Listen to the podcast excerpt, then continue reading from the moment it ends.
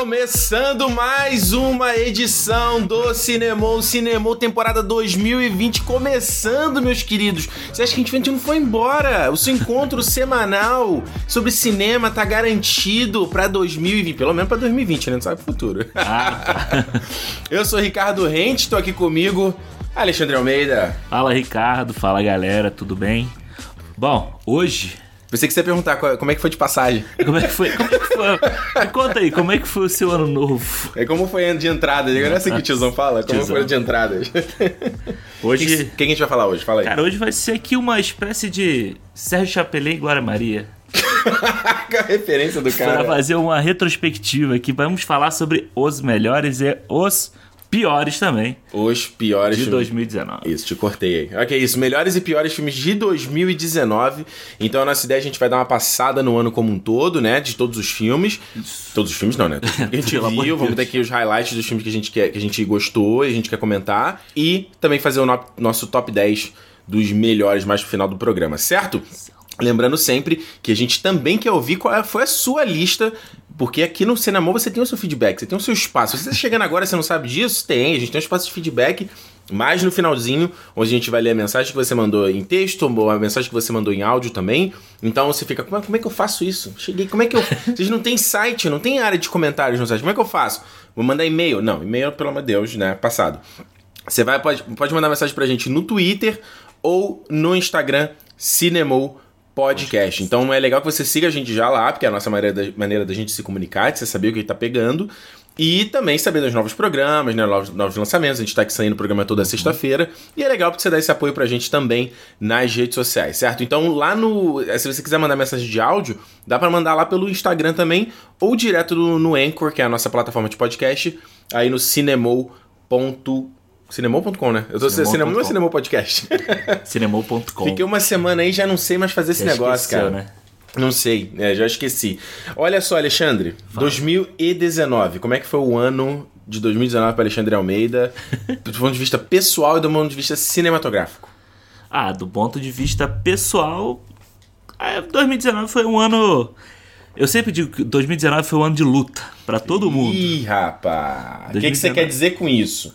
Ah, foi... Canhotinha! é, acho que é um ano, foi um ano meio confuso para todo mundo, assim, ideologicamente, politicamente, e vários mentes aí. Hum. E tá na nossa vida aqui, a gente que, tá, que mudou de país e tá tentando uma, uma vida aqui, né? É, tá sempre a correria e a gente já tá num processo agora que a gente tá numa correria para conseguir uma tranquilidade melhor. Para ficar permanentemente, é, não ter mais eh, dor de cabeça. E 2019 foi um ano corrido por causa disso, na uhum. vida pessoal. Uhum. E no cinema. E no cinema? Eu acho que foi um ano muito bom para o cinema. Assim. Foi bom, né? É, até a gente tava brincando que para fazer a lista de piores foi complicado. A tua, talvez. A minha foi. Ah. A minha top 10 chegou fácil. Tô brincando, tô brincando. mas foi, mas não, não, eu concordo não, mas eu acho que teve muito filme bom, assim, tanto no cinema americano, né, que produz um monte de porcaria todo ano. Esse uhum. ano até teve menos porcaria do que eu achei que fosse ter, sabe? Até é. teve muito filme ali na média e filme, assim, filme na média que tem umas coisas boas Filme bom, que é bom mesmo, e filme maravilhoso. Até, uhum. E tem até filme ruim que tem uma ceninha ou outra ali que salva. Que vale a pena, né? é. né? Aliás, quer falar do, do, texto que você fez aí pro Medium pra galera acompanhar? É, eu fiz um. Pensando nisso, eu fiz um texto lá no Medium, no Medium arroba ACM Almeida. Link tá aí nas notas do, do podcast. Isso. Eu vou comer um chocolate aqui enquanto você fala. fala aí. Chocolate é um caramelo. Fala e aí. aí, eu pensando nisso assim, ah, eu sempre gostei de fazer lista, né? Uhum. Mas esse ano, como tava complicado. Tinha filme que eu tinha gostado muito, tinha filme que eu tinha gostado ok e tal.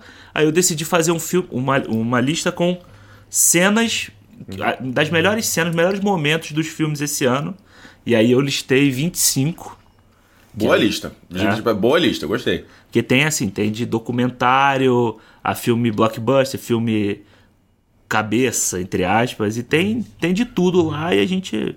E eu acho que é o, o, o bom é isso, é você poder ver de tudo e gostar de qualquer coisa e não só um tipo de tá filme. Tá aberto, né? É. Eu, uh, respondendo a própria pergunta que eu fiz, eu acho que o 2019 foi um ano que, se, se você tá só olhando pros blockbusters, uhum. talvez eles estão decepcionados um pouco, sabe? Eu acho que, se você olhar ali Aladdin, mais ou menos. Aham. Rei Leão. É. Rei Leão acho que foi uma das grandes decepções do ano. Uhum. Pra mim, assim, sabe? A Capitã Marvel. É. Entendeu? Homem-Aranha Longe de Casa. É. É, são filmes que passam, né? Não, É. não colam em você, né? Eu acho que. E até uma coisa que, por exemplo, eu não, eu não faço mais no canal é vídeos de. Ah, filmes que eu tô mais tô esperando pro ano. Porque o que sempre acaba acontecendo é que os filmes que ficam no meu top são sempre filmes que eu não tô sabendo a existência. É. Que ele só, só chega, entendeu? É aquele filme que no meio do ano aparece alguma coisa, ou era um festival lá, no Festival de Toronto, que acontece em setembro, É. e que começa o hype dele ali, aí você entra e. Aí tu tá sabendo porque filme é esse aqui, porque muitos desses às vezes não tem nem promoção, você não sa- sabe o que tá acontecendo. Acho que, que eu posso pensar aqui do Top of Mind, assim, de um que eu, que eu gostei muito esse ano, é, foi o Ad Astra. E o Ad Astra eu já- sabia do, do ano passado, né? 2018 eu já sabia que estava sendo feito, porque aí era só uma foto do Brad Pitt com né, o traje espacial. Ah, eu lembro disso. E aí eu, caramba, que, que o Brad Pitt, a gente até comentou isso aqui, ele andou sumido um tempo, aí voltou agora, pô, nas cabeças aí Tarantino e um filme espacial, caramba, né? O que, que você espera? então foi um que eu tava esperando aí, foi um filme que me surpreendeu muito, cara, que eu acho que ele. O legal do Ad Astra, no meu ponto de vista, Aham. Foi um filme que ele não. Ele, ele poderia ser só uma aventura espacial. E, e seria bacana, entendeu? Mas ele trouxe ali umas temáticas legais, umas discussões de. de... Tem aquela coisa a gente fala de melhor ficção científica sempre é a que fala do ser humano, entendeu? É. Então tudo aquilo ali é uma alegoria gigante Uhum. pra falar sobre a psicologia do cara. É. E assim, aí ele, ele consegue fazer o, o momentinho de ação ali pra você continuar no ritmo, né? Pro, no ritmo do Mas que filme não funciona, cair. mas que é, é, é- é a casa que é a história, não é que é tipo Sim. assim, tá, tem que ter a cena de E ação, não, é nem, e não é nem assim, ele não, ca- ele não gasta 20 minutos do filme numa cena de ação, sabe? É um negocinho ali de 3 minutinhos, vai, resolveu e continua no que ele quer contar, né? É, exato. Então eu acho que foi um, foi um desses aí que, que surpreendeu, entendeu? Acho que o filme, então. é, Acho que esse ano aqui teve muitos mais desses casos de filme assim que você tá meio ali under the radar e aí ele estreia, tu caramba, e tu é surpreendido, É. sabe? É, eu também tem, eu acho, o Ad Astra foi aquele filme que aí o pessoal falava assim: "Ah, o James Gray vai fazer um filme de espaço". Uhum. E aí todo mundo, ninguém falava mais disso, né? E aí depois volta, começou a notícia, não sei o que, já estreou e tal, a gente viu. E eu acho que assim, eu sempre eu sempre falo do Festival de Toronto porque Uhum. eu tinha mania de pegar a lista do Festival de Toronto e fazer uma lista do que eu queria ver dali. Ah, legal. Sabe? Então aí você vê, aí num, num festival desse estreia um Jojo Rabbit da vida. Jojo Sabe? Rabbit. O Jojo Rabbit era um que também eu já, já sabia há um tempo porque. Por causa do Taika, né? Aham. Depois que terminou o Thor Ragnarok, já tinha o anunciado filme que ele ia fazer ele esse ia filme. fazer, é. É. E era essa história de, tipo, ah, vai ter a Scarlett Johansson, né? E esse filme com um amigo imaginário, Uhum. lá o Hitler, e é uma coisa que.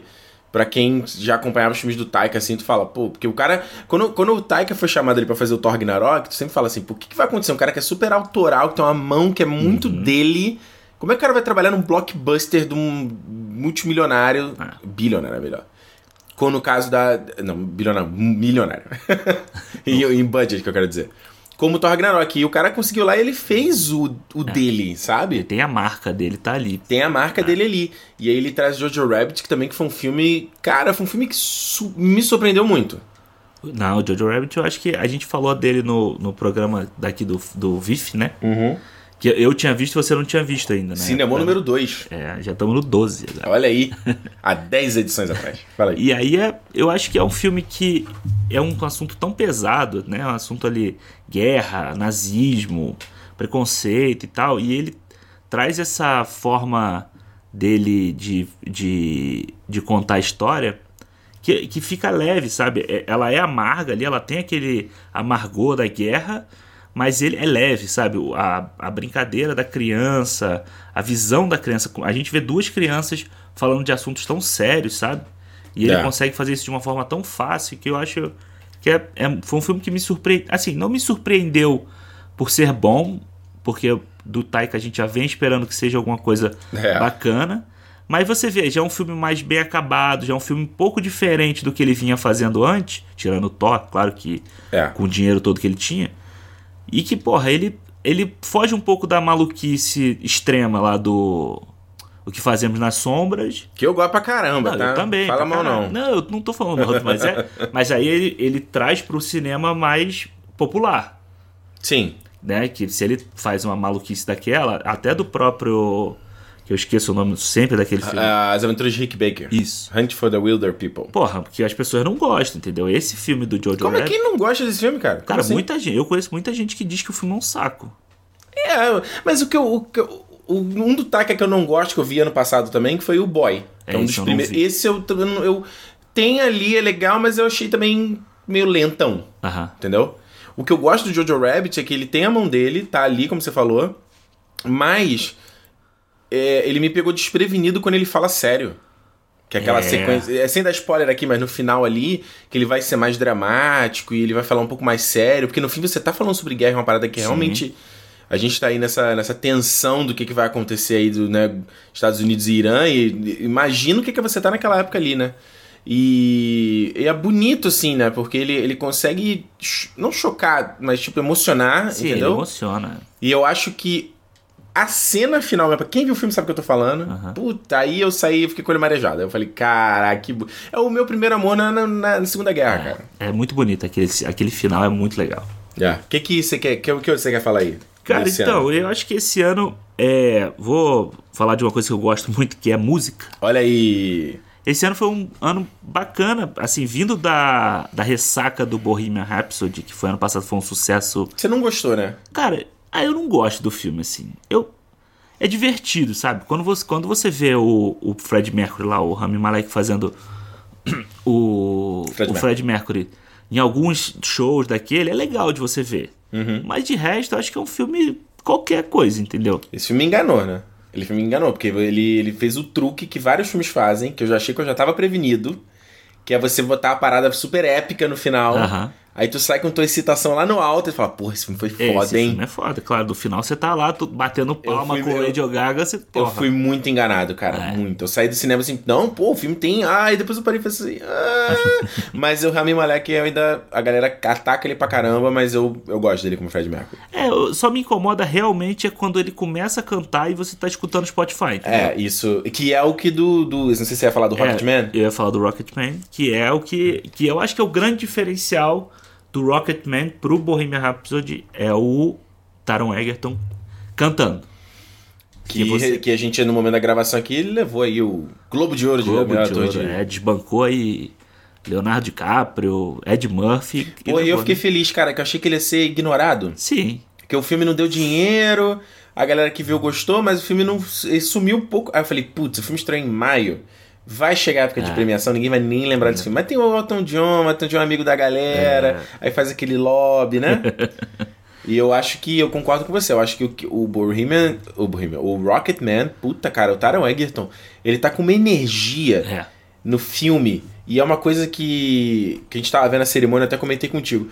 Você vê na cara dele que ele tá afim de estar ali, sabe? que Isso é um tá bagulho. de fazer um negócio. É um bagulho muito contagiante, cara, muito É. gostoso, sabe? Aquela primeira, a primeira cena que ele aparece, que é o Saturday Night Alright for Fighting. Aham. Porra, ele tá pulando no parque, correndo. Caraca, aquela cena é muito foda. E aí você já vê um pouco da, da estética do filme que já é totalmente diferente do, do filme do Queen. a gente não precisava ficar falando, falando o filme toda hora. É. É, que ele já traz esses, uma cena que é total musical, né? Não é Total. musical o cara em cima do palco cantando. É fazer a- da música do filme parte da história dele. Isso eu achei foda. A, a música é parte da linguagem do filme. Exatamente. Então, pô, eu gosto daqueles que estão cantando I Want Love, que aí todo mundo canta. Canta ele criança, a Uhum. Sim. mãe e o pai canta também, é né? muito legal essa parte. E é uma música muito bonita, e ele foi, eu achei bacana. É. E aí o que você falou também, que não parece que é o Spotify que tá tocando, entendeu? Porque eles fizeram novos rearranjos, É. é, nova gente cantando. É uma coisa uma- original, assim, fica, fica, sou original. Você já conhece aquela música, mas você tá vendo ela de uma forma diferente. Isso que é muito legal do filme. É, eu concordo 100%. Eu acho, cara, tem uma diferença muito gritante dos dois filmes. É foda ficar comparando, mas Aham. No Bohemian Rhapsody me chamou essa atenção quando o filme começa, que ele tá fazendo assim, no, acho que o Fred Mercury tá dormindo. Aí só aparece uma letrinha bastão, Bohemian Rhapsody. Você- Eu falei que sem graça. Pô, É, tipo, parecia tipo, uma coisa de. Aí no Rocketman, né? O Rocketman escri- escrito em cristais. Aí o cristal se explode, né? Eu falei, porra, era isso, cara. Isso que você espera de um, uma diva, né? Um, Pois é, cara. Não, não- porra, aí não, não dá, entendeu? Então isso foi uma coisa que eu falei assim, isso, isso me chamou muita atenção quando eu vi. É, e assim, é, esse, além do Rocketman, Hum. a gente teve o Yesterday, esse ah, ano. é, eu não vi esse. Que fala sobre. Do Danny Boyle esse, né? Danny Boyle, e que aí é um cara que, depois de um acidente, só ele lembra dos Beatles. E aí ele passa a cantar a música dos Beatles, passa a fazer sucesso com a música dos Beatles. Eu ia agora imitar o Emílio Surita, que vai falar com a maravilhosa Lily James. Com, é, exatamente. Ele vai com a maravilhosa. Lily James? É Lily James? Pô, Lily James com a maravilhosa.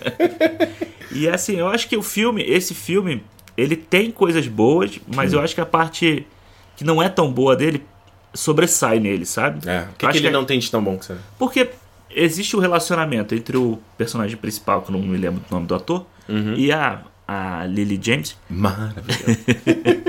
que eles têm um relacionamento ali e esse relacionamento fica o tempo inteiro no filme cortando as partes interessantes que é você falar, porra, um cara que só ele tem o conhecimento de uma, de uma obra tão poderosa, o que, que ele podia fazer ali, entendeu? é. Sabe, tem uma parte lá que eles estão falando sobre o nome do disco dele. Uhum. E aí ele fala, sei lá, White Album, né, dos Beatles, tem White Sim. Album. Aí o cara fala, porra, mas a gente não pode lançar nada que chama só o White Album, tem que ser, você tem que se- é, tem que ser representativo pros dois lados. Entendeu? Então Ah. tem umas sacadas no filme assim que são legais. Ah, agora entendi. Entendeu? maneiro. maneiro. E aí, cara, aí ele aí você tá ali empolgado com isso aí volta pro romancezinho. Ou seja, uma malhação. Malhação Porra, na música. É, exatamente. E qual é aquele outro que você falou? Blinded by Light? É, o esse? Blinded by Light, que eu acho que em português é a música da minha vida. Ah, que é do... Que ele, ele usa as músicas do Bruce Springsteen pra contar uma história de um garoto na, na Inglaterra, da época da Margaret Thatcher. Então você estava tendo um monte de. E ele é descendente de paquistanês, se eu não me engano, é lá do Oriente Médio. Uhum. Então você tem levantes de preconceito, de xenofobia. Então e- ele tá naquele momento da vida de adolescente, que ele se apaixona por uma menina, então que ele o pai dele bota pressão que ele tem que trabalhar numa fábrica só para ganhar dinheiro, e ele não quer fazer isso, ele quer ser jo- jornalista e Quer tal. ser artista. Ah, não, É, jornalista. aqui. É, não, ele quer trabalhar com, com, a, com a coisa da música, das coisas que ele gosta e tal. E aí ele encontra nas músicas do Bruce Springsteen Hum, uma força para ajudar ele a, a enfrentar todas essas coisas. saquei. Então eles vão usando. Porque ele é, essa é uma, marada, uma mensagem muito, muito legal, assim. É muito legal. Então ele usa várias músicas dele Hum. como que são pensamentos que o Bruce Springsteen tinha na, na juventude dele, que ele foi fazendo as músicas para retratar a vida desse cara. Uhum. E aí esse cara é, uma- é baseado em fatos reais. Esse cara virou tipo um dos maiores fãs do Bruce Springsteen, vai a todos os shows dele, assim, é uma história bem legal. Caramba. Vale bem e, a pena. Vale dizer, falar aí, né, que você é um grande É. fã do Bruce Springsteen. É, sou, e ele, o Bruce Springsteen lançou esse ano um filme concerto, né? Uhum. Que ele, o último disco dele, Western Stars, que ele já tem uma vibe meio cinematográfica, assim, as músicas e tal. E aí eles fizeram, ele não vai, ele diz ele que não vai fazer turnê, então ele decidiu fazer um filme cantando as músicas e com uns curtas ali entre uma música e outra explicando cada música. Então E é ele filmou no, no, no barn dele, no é, celeiro no da casa celeiro dele. da, ca- do- da- Da fazenda da dele. fazenda dele. É muito legal. Ele só chamou os amigos e tal. Então é uma produção muito bacana. Então quem gosta de música e tal, vale muito a pena ver. É, tipo, tá no nível de um China Light da vida, assim, sabe? Olha aí. China Light, quem não lembra, dos Rolling Do Stones, Rolling Martin Stones Scorsese. com o Scorsese, exatamente. Eu queria falar aqui, logo no começo do ano, teve um aí, um filme que conversou com o Ricardo adolescente, que foi o Alita Anjo de Batalha. Aham. Não é o melhor filme do ano, não é o pior filme do ano, mas foi um filme que eu tava há muito tempo esperando, brother. Eu já devia ter o quê? Uns 14, 15 anos esperando esse filme. Caramba. Porque eu li o mangá quando eu era adolescente. E já se fala que o James Cameron vai dirigir esse filme, Aham. mano, acho que desde antes de Avatar, entendeu? Já fala há muito tempo que, ah, ele comprou os direitos, ah, ele quer fazer, ah, não vai rolar, ah, não tem tecnologia, ah, tá muito caro. Era sempre uma história. Eu falo, cara, eu nunca vou ver esse filme na luz do dia. E foi muito emocionante, assim, de estar no cinema vendo esse filme. Eu falei assim, caraca, cara, sabe? É uma coisa que eu comentei quando, no último programa do Ascensão Skywalker, sabe? De estar ali, eu falei, cara, que eu tô vendo, fechando mais uma trilogia. Aham. É uma coisa meio boba, sabe? Eu falei assim, cara, eu tô vendo Ali, Ali Tantos de Batalha. Acho que, que ele passou por Robert, Robert Rodrigues, né? Acho que o filme tem problemas, é, mas são problemas esperados. Problemas dele ser hollywoodiano demais. Sim. dele ele não ter tanta violência quanto o mangá. E que eu acho que o mangá é extremamente violento. Uhum. Mas ele. Existe uma necessidade dele ser violento. Porque é a banalização da vida, entendeu? Aham. Então, tipo assim, o, o- eu lembro que tinha uma história lá, o cara, sei lá, ia abordar alguém, o maluco sai assim, sai pra lá, o cara é meio androide. Aí a mão dele robótica acerta o maluco, a cabeça do cara explode. Cara. Mas é tipo a banalização da Sim, vida, o sim. que que é ser, o- é ser humano. Então, tinha umas discussões legais no Alita. E eles condensaram ali o, o primeiro arco, né? Que o segundo James Cameron o plano era fazer anjo de batalha, o segundo anjo caído, o terceiro anjo alguma coisa. Aham. Então o filme não deu lá tanto dinheiro, não chegou a ser o fracasso como foi o, o Exterminador do Futuro, Do- o Destino Sombrio. Mas eu não, ainda até agora não tá sendo falado nada se vai ter uma sequência ou não, mas eu adoraria ver uma sequência, porque eu acho que o que eles criaram ali, da Rosa Salazar tá excelente, Aham. pô, o design do, do, do filme é excelente, então tipo, tem umas coisas ali que eu, eu sei que tu mesmo tu não gostou muito, né? É. Mas assim, tem coisas que assim, tipo, a personagem principal eu acho legal. O pai dela lá, o. Uhum. Lito, É, o, o Ito, melhor. Eu. Eu acho legal ali aquele Fox. relacionamento deles, a questão dela trocar o corpo, aquilo ali. Eu achei legal. O que eu não, o que eu não gosto é isso. É, É a malhação. falou. É a malhação, é a rolização do negócio. Que é o que todo mundo tem medo quando adaptar qualquer coisa. Quando o pessoal fala, vai adaptar a Akira. Aí todo mundo É. fala, vai fuder o Akira, porque vai, porra. Vai, botar- vai- vai dar uma dissolvida, botar um pouco de É, água, né? no- Exatamente. Eu acho que assim, ele é muito. Eu, eu achei ele muito corrido. Caramba, sério? É, eu acho que É assim. porque eu já sabia, eu já conhecia o filme, então Ah. tipo, eu já sabia os. é, entendo o seu ponto. Eu acho muito corrido ali pra não dar em nada, porque no final das contas ainda te- você teria que ver uma continuação pra continuar aquela coisa da É, ela só história. o primeiro arco. É. né? Eles trouxeram ali o Edward Norton, né? Que ele. Que foi uma coisa que eu achei meio bizarra, que é um Ah, é. personagem que você, não, você nunca vê os olhos dele, a cara dele e tal. Eles trouxeram pra dar a pista de que ele Caralho, eu seria. nem lembrava que era ele, mano. Porque aquele personagem dele, ele vira meio que um arqui-inimigo durante toda a saga. Aham. Ele não é exatamente um vilão, mas ele é sempre presente. Então ele queria trazer o Edward Norton pra fazer essa ponte. Ah, que eu achei assim, mais uma vez, é aquela coisa igual do Ascensão também que eu falei. Eu falei, não gosto muito da ideia, mas eu entendo de onde isso tá vindo, entendeu? Sei, sei. Então, enfim. É. Ah, tá ali, o Aile. Tô torcendo, tô aqui. Se tiver É. mais um, eu vou ver feliz da vida. Não, assim, se tiver um próximo e for legal, eu vou assistir também. Não tem problema você assistir depois, sabe? Não tá fazendo mal nenhum. O que eu acho que. Eu acho legal desse ano, a gente teve uns filmes. é, a gente fala muito sobre filme de história e quadrinho, Uhum. continuação e tal. Então eu gosto. Teve bastante cena, fez o quê? Cinco? cinco É, quatro? Sei lá, teve. Shazam, Capitão América, Capitã Marvel, Vingadores, Vingadores, Ultimato, Coringa. Homem-Aranha, Coringa, cinco. É. Caralho. E eu acho legal quando tem uma coisa assim que sai, sabe? Que, Hum. E seja original. Uhum. Então, Original entre aspas, porque sempre. É, mas é original porque é uma história que não tinha sido contada ainda. E esse ano tiveram dois filmes de comédia Hum. que eu achei muito engraçados. Assim. São, são filmes que eu gosto muito. Eu até reassisti no último fim de semana. Hum. Que foi o Fora de Série, o Booksmart, Booksmart, da Olivia Wilde. da Olivia Wilde. E o Good Boys, acho que é Bons Meninos em inglês. Bons meninos, Em bom português. Tem que É. procurar esses nomes Não, é aí. Bons Meninos, A é gente tá muito internacional aqui, a audiência Não, não, eu tenho aqui escrito, é Bons Meninos, é isso mesmo. Gente, perdão, a gente só vê os nomes do filme em inglês aqui, cara. É, pô. Pô, ajuda nós aí. Não, não, é, é isso mesmo, é Bons Meninos. E é, é produzido pelo Seth Rogen, pela... Ah, ou seja, turminha do Superbad. É, exatamente. E assim, são dois filmes que eles falam basicamente sobre a mesma coisa, que é o jovem no final da sua... seu- Emancipação, né? É, não, e assim, um é o jovem no final da, sei lá, quinta série, vai pra... Virar pré-adolescente É, vai, vai entrar pro, pro negócio, pro college ali e tal. E o outro já é a menina terminando o ensino médio Hum. e vai pra faculdade. Legal. O Smart é esse e o Bons Meninos são os- as crianças mais novas. Então Maneiro. o assunto é universal pros dois, assim como é em American Pie, em, no Superbad. Conversa tal. pra cá marca, né? É. Quem tá na cidade, tu fala, puto, o cara fez um filme sobre mim. Exatamente. Não é? E é aquele negócio, é o moleque que. Porra, você é amigo do seu. Você tem os seus amigos da quarta série. Quando você vai pra quinta série, você já começa a ter uma namoradinha.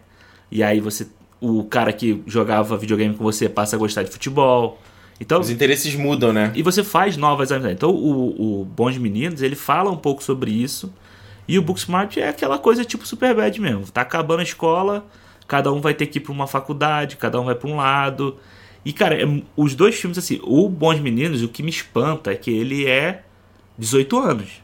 com crianças. Que eles xingam em tudo, né? Não, eles xingam, eles têm que comprar droga uma hora. a cena mais engraçada para mim do filme é a hora que eles têm que ir numa fraternidade comprar droga. É uma coisa, Meu Deus. uma piração e tal. E o Booksmart, as duas meninas que fazem o Booksmart, elas são muito boas. Ah, uma delas não foi indicada até Uma-. É, ela foi indicada pro, pro Globo de Ouro.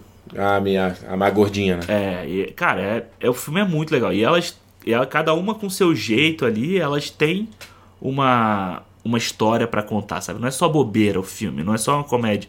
Eu acho esses dois filmes foram filmes originais, assim, que a gente não, não vem, não sabe, não, não tem referência. Não é sequência nem nada. É, que me surpreenderam, assim, principalmente o, o Booksmart. É, eu vi lá na tua lista que tu botou a cena que elas se imaginam como Barbies. Eu Cara, falei, caraca, o filme tem isso? É, Eu- porque a Eu não mesma consegui ver, eu queria ter visto. elas acontece uma hora lá que elas também são drogadas assim. Claro.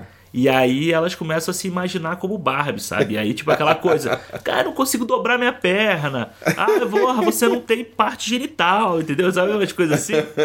E, cara, é muito engraçado, é muito bom, vale muito a pena. Quem não viu todos esses dois filmes, eu E recomendo é o primeiro bastante. filme da Olivia Wilde, né? Primeiro filme. Ela então. dirigiu alguns. Ela dirigiu o clipe do Red Hot Chili Peppers, que eu lembro que eu vi e tal, e agora é isso aí. É legal, né? maneiro, eu acho. que Se Eu quero- reinventa, né? É. Eu, eu quero trazer aqui, ó, no começo do ano, um aí que eu achei. Fica com mixed feelings quando eu saí do cinema. Porém, eu acho que assim. Se sair com sentimentos conflitantes é melhor do que você sair indiferente. Eu sempre acho isso. Você pode não ter gostado do filme, mas você saiu ali com aquela coisa meio. Não sei, aí tu fica- Incomodado, aí, aí né? tu fica mastigando aquilo Ah. ali. Eu acho que é a melhor experiência cinema- cinematográfica. Melhor do que ver um bagulho e tu, tipo, você. No momento que você tá andando da poltrona pra sair do cinema, tu já Já esqueceu dele. esqueceu, é. Então eu quero trazer o Nós, do Jordan Peele aí, Muito bom. vindo de Corra. Aham. E o Us foi um filme que eu vi, eu falei, será que eu gostei? será que eu entendi o que. Eu tenho certeza que eu não entendi. Sim. Até hoje eu não entendi o filme. Eu entendi. Ou melhor, eu entendi o conceito geral do filme, Aham. não adianta, não precisa me explicar. Eu tô falando assim, é que tem umas coisas ali de referências que ele faz, a, a parada lá da, do. Como é que é o. Que é da galerinha dando as mãos. Aham. São coisas que não fazem parte da nossa cultura. Eu falei, putz, eu preciso pesquisar alguma coisa pra entender o que ele tá falando, entendeu? Mas eu também não fui muito é, afobado de julgar o filme, porque no Corra foi um que eu vi, não gostei. Não gostei, achei que aquele humor do filme todo mal colocado. Quando eu vi depois, meses depois, eu falei, puta caralho, Como é que eu não gostei que disso? filme é esse, entendeu? Então eu já tava preparado nesse aqui que ele faz as mesmas coisas, né? Ele coloca muito. O próprio Wilson Duke ele, ele faz a piada o tempo todo, ele é todo goofy, né? É, e ele tem aquela coisa de ser o, o cara que é negro e que tá e tem grana pra ter uma casa de, Porra, é. de verão, e aí ele quer ser amigo do, do, do brancão ricaço, então. E aí, tipo, ele tenta ser uma coisa que ele não é, né? Mas eu acho, mas eu gosto do que o jeito que o filme trata isso, Não, porque eu ele coloca a família, tipo, a família negra ali. E isso foi uma coisa que deu polêmica, né? Que o Jordan Peele falou que ele. Eu não me vejo escalando nenhum ator branco pra ser É. protagonista. A galera ficou, ah, imagina se fosse alguém falasse isso ao contrário. Mas eu gosto dessa postura dele de tipo, cara, eu sou um negro que vou dar oportunidade Não, é pra negro trabalhar. isso, Eu acho muito maneiro. Não é? E eu achei legal que ele justamente coloca ali a família negra com grana, eles têm um barco, eles têm uma casa maneira de, de praia, Sim. sabe? Eles têm tudo. É, é, eu acho assim, isso que ele falou, que você falou aí agora, que a gente também agora hoje, né, que a gente tá gravando o podcast, o BAFTA soltou uma nota dizendo que a, a indústria não deu oportunidade para eles poderem indicar a pessoa. Cara, que a indústria não dá oportunidade, todo mundo sabe. Mas não foi por falta de ter gente que eles não puderam indicar a pessoa. Eu falo ou você fala? Exatamente. Não, eu falo ou você fala? Pode falar você. Pau no cu! É, exato. Pau no cu do BAFTA. Pau no cu esse, esse argumento aí. Entendeu? Tipo, esse filme, cara, o Nós, a, a Lupita arrebenta, cara. Ela, É. Aquela cena em que a, o pessoal invade a casa e Uhum. que ela dialoga com ela mesma, cada A um. Red. Com a Red, cada um de um jeito. Cara, você para pra pensar que se ela faz uma voz dessa e poderia dar muito errado, poderia ficar bizarro e te tirar completamente do filme. E ela faz de um jeito que não fica. Não só ela, mas a direção mesmo. E a montagem do filme faz de um jeito muito É, ameaçador. que faz, e eu ficava pensando assim, caralho, por que, que essa mulher fala desse jeito? É. Sabe, por que, que cada um age daquela forma? Por que, que o moleque tem a cara queimada? Por que, que o. Eu achei, eu achei doido o conceito dos doppelgangers e fiquei É. imaginando se acontecesse aquela discussão tipo assim, ah, você é moldado pelo seu meio, será que você, ah, você acha que você é uma pessoa boa com valores, mas será que isso não foi construído por onde você cresceu? É. Será que você não crescesse lá na favela, com menos de sem recurso, no meio da bandidagem, será que você não teria outros valores? Exatamente. Mas você, biologicamente falando, você é a mesma pessoa. Não, você só quer apontar o dedo pros outros pra falar, né? Exato. Puxa Mas- outra aí. E esse e vale ressaltar que esse filme, mais um filme original, né? Mais um filme original. Cara, então, esse ano é Deixa eu pensar aqui. Ah, Eu tenho outro, se você não sabe. não, eu não, tenho outro. tem, tem, tem. O, eu ia falar de filme de ação. Puxa aí. Filme de ação que esse ano nós tivemos a terceira parte da jornada de John Wick. Parabellum. Parabelo. Cara, e John Wick é. Para o belo. Mel, sua boca. Fala aí. O John Wick, pra mim, é aquele filme de ação que eu vou ver, sabe, pra desopilar, pra Ah, dar, não, pra é, dar uma óbvio. relaxada, assim. Não, é assim, que. E ele, além disso tudo, ele consegue ser visualmente bonito, vi- bem filmado. Estiloso, Sabe, estiloso, é interessante. Cara, desde o primeiro, é, as- hoje em dia, os filmes estão copiando John Wick, é. porra. Virou marca. John Wick virou o que, o que era o Born. Pode crer. Que todo mundo copiava a luta Nossa, isso, isso que tu falou foi bem verdade. Virou uma tendência É, e não o John Wick virou. Quanto filme tá fazendo neonzinho, né? Neon, aquela coisa da, do pá, pá, pá, pá, rapidão ali, corta. É. E eu acho que esse terceiro filme, eu acho que ele não chegou. Ele não é tão bom quanto o segundo, que pra mim é, é o melhor que tem. Ah, é? Eu tinha que rever o segundo. Pra mim ainda gosto muito do primeiro. O primeiro. O primeiro é muito legal, mas eu acho o segundo, quando ele dá aquela expandida no universo ali, que tem o cara que faz o terno e, e tem o sommelier de arma, essas E coisas isso assim. foi legal, né? Porque o, o- Só te cortar rapidinho, Não, não. porque eu lembro que o começo do segundo já é ele terminando a missão do primeiro, né? É. Ele mata um. Ele dá um cavalinho de pau no cara lá, acerta o maluco. Isso. É muito foda. Não, não, esse é no 2, esse é no 1, um, eu tô viajando. que Não, dá um não. cavalinho de pau e tu vê que é o Keanu Reeves dentro do carro. É muito. muito Não, foda. no, mas Esse é no um. 2 ele, tem, Ele tem ele cena? tá terminando. Não, é isso, mas eu tô falando. A cena do carro eu acho que é do 1. Um, eu tô via... Não, é do 2, pô. É do 2, né? Que ele acerta um carro. É, um é. cara- Ok. E aí o, o, legal é que o, o- é muito uma, uma- muito uma aventura contida. Uhum. Primeiro. É o segundo, fala, cara, se a gente quer transformar isso numa franquia, tem que expandir, né?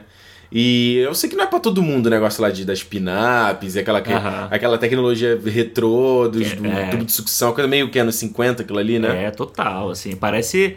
É, é como se fosse aquela sala que tinha nas, nos quartéis da Segunda Guerra, É. as mulheres ficavam de, é, datilografando as mensagens que chegavam. Mas elas tudo tipo Suicide Girls, né? Com tatuagem, a porra toda, né? E assim, é, ele vai... Esse, esse terceiro filme, ele dá um bico, né? Na bola pra cima, e aí ele expande o universo, porra. A É. sei lá que altura que ele vai expandir. Então eu acho que só ele deu uma, uma perdidinha assim. Hum. Às vezes precisava do volta pra cá, sabe? Vem cá, meu filho, pensa lá de cá, É. pensa lá de cá. Pra, pra voltar no trilho, porque, cara, tem muita coisa boa ali. O 2 deixa muita coisa boa. E o 3 dá continuidade, mas ele se dá, ele dá uma perdidinha ali. E, cara, porra, o John Wick. Desculpa o spoiler, spoiler. Hum. Cai do terraço do prédio. É, eu acho que, uma- eu acho que são as coisas que eu acho que o maluco vira um su- super-humano, entendeu? É, entendeu? Eu entendo por que, que ele faz isso. Pra justificar no final ele encontrar o. O Morpheus. O Morpheus, que não é Morpheus, né? Cara, eu não, eu não entendo por que eles não trazem a Carrie Anne Moss pra esse filme. Mano, tá todo mundo só esperando Cara, isso. né? mas não, não. Cara, no lugar da Halle Berry tinha que ser a Carrie Anne Moss, cara. tinha. Fazer o reunion do, do Matrix. É, e ali ele junta, porra, a Halle Berry, a Angelica Houston, Angelica Houston. o é- Mar- cara, o Mark da Casco. é, porra. É sensacional porque o cara sabe lutar, o Keanu Reeves sabe lutar, sabe? Então É. você vê. Sabe aquela sensação que a gente tem vendo o Punho de Ferro? Sim. Que você não, não consegue acreditar naquilo? Não, horrível. É horrível, é mal filmado e tudo. É. Nesse filme não, você nesse filme você acredita que o Keanu Reeves e o Mark da Casco podem sair no tapa ali daquele jeito mesmo, É. sabe? Eu acho só que o filme se estende demais, eu vou falar. Eu acho que naquela sequência de luta ali final, e a gente tá falando aqui, cada cenário é um mais lindo que o outro.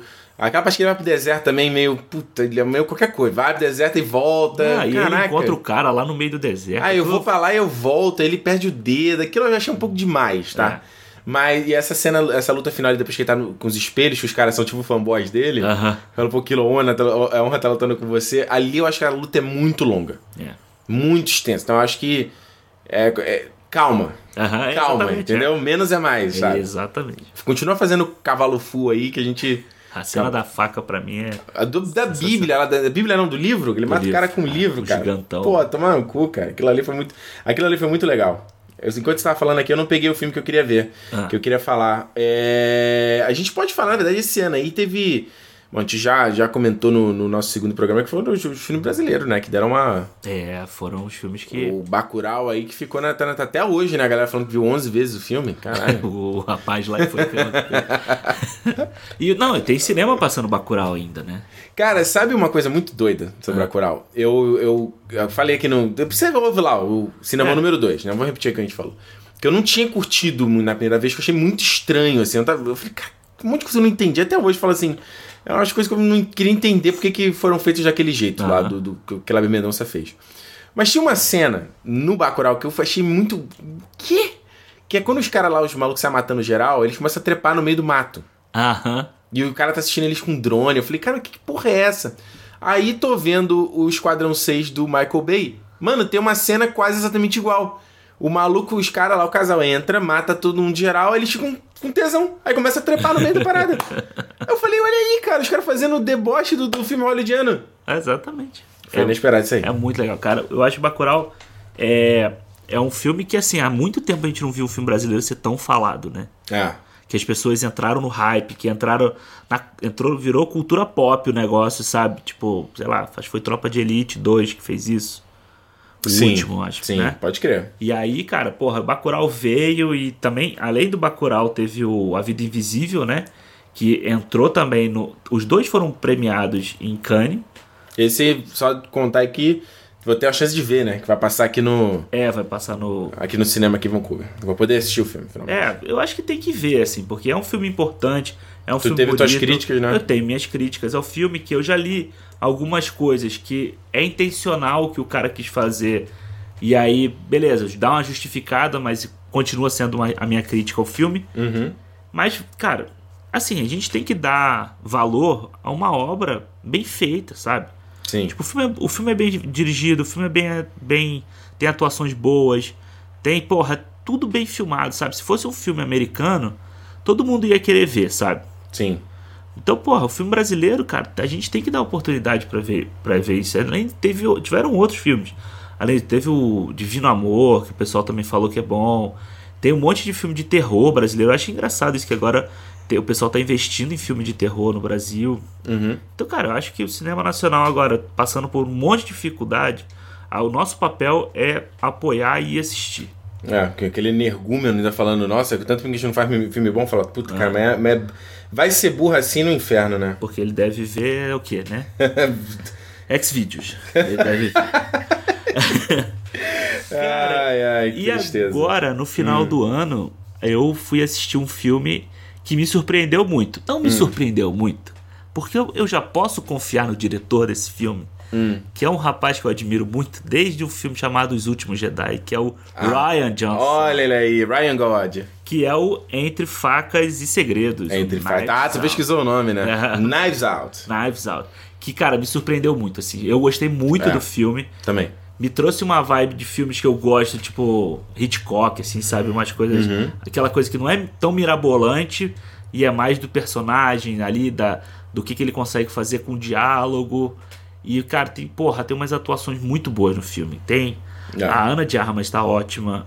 O. Eu vou dizer que a maior força desse filme é o elenco. É, fácil. Acho o... que. Você vê o, aquele filme. O Assassinato no Expresso do Oriente? Sim. Tem um puto elenco também, mas ele não consegue não. ter a mesma força que esse filme tem. Zero, entendeu? é chato, aquele filme é chato.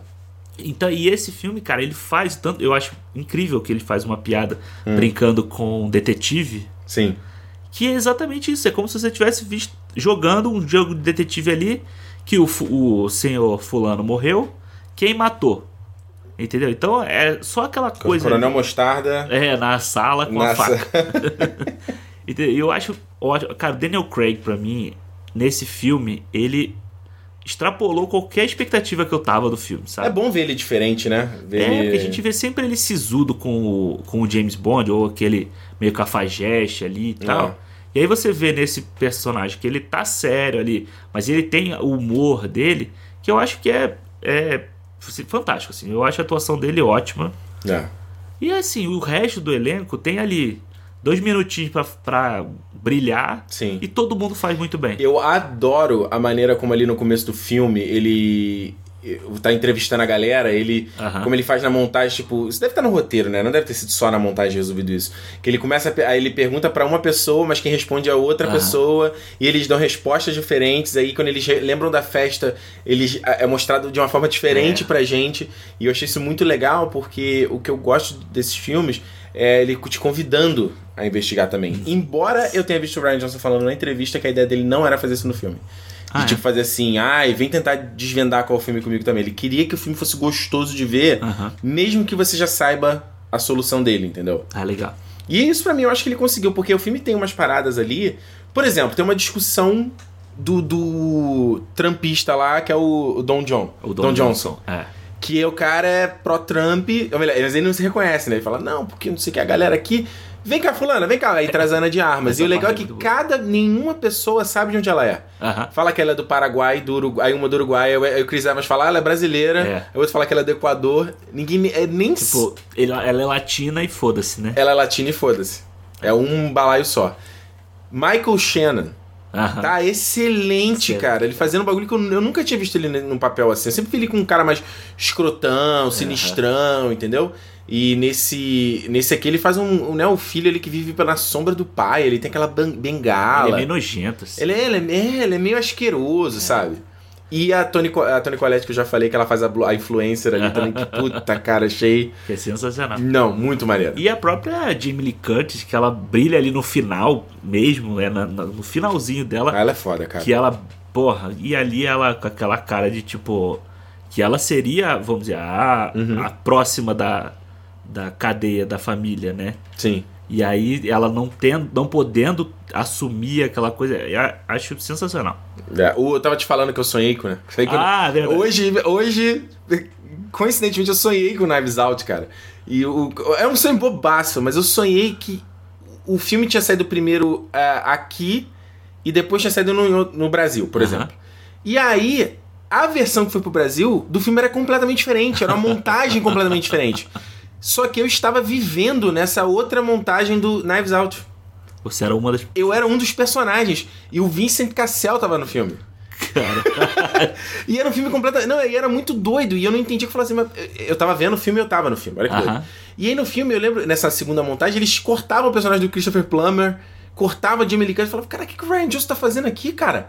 Ele fez uma montagem completamente diferente do filme. Cara, muito. Eu acordei assim, que foi muito vívido. Eu acordei e falei. Não, Knives Out ainda é um filme só, cara. Então tamo manda, tranquilo. Manda essa sua sugestão de elenco aí pro, Porra, pra ser a pro sequência. segundo, né? Cassel, eu gosto do Cassel. Olha só, eu queria trazer o seguinte: esse ano. E tem uma sequência aqui que eu queria falar. Fala. A gente pode alternar novamente. Ah, foi o ano de, de- de- Como é que eu vou dizer? De filmes pequenos de diretores que eu não conheço tanto. Então eu queria falar primeiro, por exemplo, do Shadow. Do. Como é, como é que é o nome? Yimou. E é isso, do Herói, Clã das Dagas Voadoras. do Maldição da Flor Dourada. Isso. Ele fez o Shadow, que é esse filme que se passa ali no- na dinastia chinesa. Tem dois feudos brigando, né? do- disputando uma- um território. E ele fala sobre essas pessoas que vivem ali no palácio também e que fazem a história andar nas sombras. Isso. Cara, e esse filme. A história eu não acho das melhores do mundo, Aham. mas as sequências de ação Cara, são, são- inacreditáveis. É, são impressionantes, assim.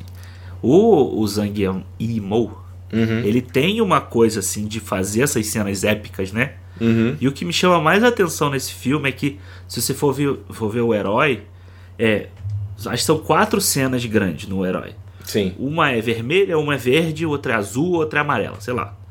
Entendeu? O, a Maldição da Flor Dourada é todo colorido, aquela coisa é, refinada e tal, ouro pra cacete e tal. Uhum. O Clã das Águas Voadoras é a mesma coisa. E esse filme, cara, é todo cinza. É de saturadaço, né? É, cara, é todo cinza o filme. Cinza e preto, né? Claro. E isso com o sangue vermelho contrastando quando tem as sequências de ação. Mas ele tem também, ele não é só, mas tem uma nitidez na imagem, não é? A imagem é tipo crist- é cristalina, cara. E aí, aí, aí, quando a gente fala, as sequências de luta, os trajes deles ali com aquela roupa meio de seda que fica flutuando com o vento. Aí eles lutam com uma. Ele tem uma arma lá que é um guarda-chuva de Guarda-chuva, lâmina. é. Caraca, cara. Essa, e essa cena, se você tá ouvindo aqui, vê o trailer, porque a cena tá no trailer. Que são os caras descendo, girando com, no guarda-chuva. É muito legal. Esse foi muito, muito, muito doido. Eu acho que, rapidinho só, a hum. cena que eu mais gostei do filme é quando o cara tá treinando com a mulher o guarda-chuva para ele aprender o movimento dela. Uhum. E aí eles vão fazendo juntos, então eles dão as piruetas juntos, assim. Então, caralho, é um negócio assim. Que, tipo, além de. É um tudo, balé, né? É, além de tudo, são duas pessoas fazendo o mesmo movimento. Eu achei fantástico esse filme também. É, outro que eu queria falar aqui, esse estreou ano passado, oficialmente, mas ele chegou em vários lugares, inclusive aqui no Canadá em 2019, uhum. que é o Vox Lux, do Brad Corbett, que foi o filme da Natalie Portman, que ela faz uma popstar. Uhum. Cara, esse filme foi extremo, completamente inesperado. Porque você. Tá, beleza, a Natalie Portman é uma atriz popstar, é uma atriz, ela é cantora. Você acha que o filme, beleza, vai ser a vida. De... Não, o filme começa com um atentado na escola Caralho. Que é onde ela é adolescente e ela atinge a fama por conta desse atentado. Ela é uma das únicas sobreviventes, se não tô enganado. Caralho. E aí ela entra, sabe? Sabe aquilo ali? A galera vai dando holofote pra ela. Uhum. E aí descobre que ela sabe cantar e não sei o que. E ela vira a popstar. E aí você corta pra Natalie Portman adulta. E é muito. Do... O filme é, é desafiador, porque ele, ele. Você vê que é um filme que não tem dinheiro, então ele poucos sets, ele é muito mais no diálogo. Judy Lotta no filme também, ele faz o produtor dela. Maneiro. Cara, a Natalie Portman tá uma força da natureza nesse filme. Porra, eu vou ver esse filme, eu não vi esse ela, filme. Ela, e ele discute sobre o que, que a gente lida de mídia, sobre a indústria, é, a música, por exemplo. O, o, quem viu o BoJack Horseman tem um episódio excelente, que é o episódio da Aquafina. Olha Que é muito bom, que ele discute a mesma coisa. Que o pessoal fala assim, a música pop, música porra, o que, que é essa música pop aí? Essa parada enlatada e tal. E ele discute que não, tem um poder social essas obras, entendeu?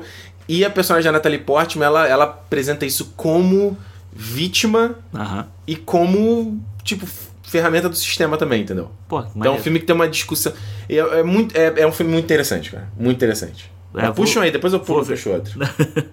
cara, eu acho que assim, acho que você tava falando de filme de diretores pequenos, acho que também foi um ano de diretores gigantes, uhum. principalmente. Ah, eu ia puxar mais diretor pequeno, quer que eu continue no pequeno? É, então? continua o pequeno. E depois então. você vai pro grande? É, depois vamos pro grande. Então tá bom. Então vou só pra finalizar rapidinho aqui. Esse ano também teve o, o primeiro do Casey Affleck, né? O Light of My Life. Ah, muito. Ah, eu esqueci qual é o nome dele em português. A Luz do Meu Dia. Esse eu não gostei. Da minha vida. Tu viu esse filme? Não, não, ainda não. Esse eu não gostei, achei o filme extremamente parado desnecessariamente. Tinha uma cena que você falava, ok, faz sentido isso ser lentaço. Outras falam, meu Deus. Ele me, o trailer me lembrou aquele A Estrada com A Estrada com o Viggo Mortensen. É. Sabe, tipo... É bem a mesma vibe. É, é porque ele, ele, tem um mundo pós-apocalíptico, uma coisa meio Filhos da Esperança também. Sim. Só as mulheres morreram e ele tem uma filha. Gosto. E aí ele tem que proteger ela, porque... E, e, o que é interessante, porque ele foi acusado há pouco tempo de estupro, né? Aham. Uhum. Então tem essa discussão dele tá protegendo a garota e todo mundo, sabe, tá querendo pegar a garota, ele, ele disfarça ela como menino. Maneiro. É, eu gosto da. Tem uma cena, sequência de luta no final que é dirigida de uma forma muito real, assim, ah. sabe?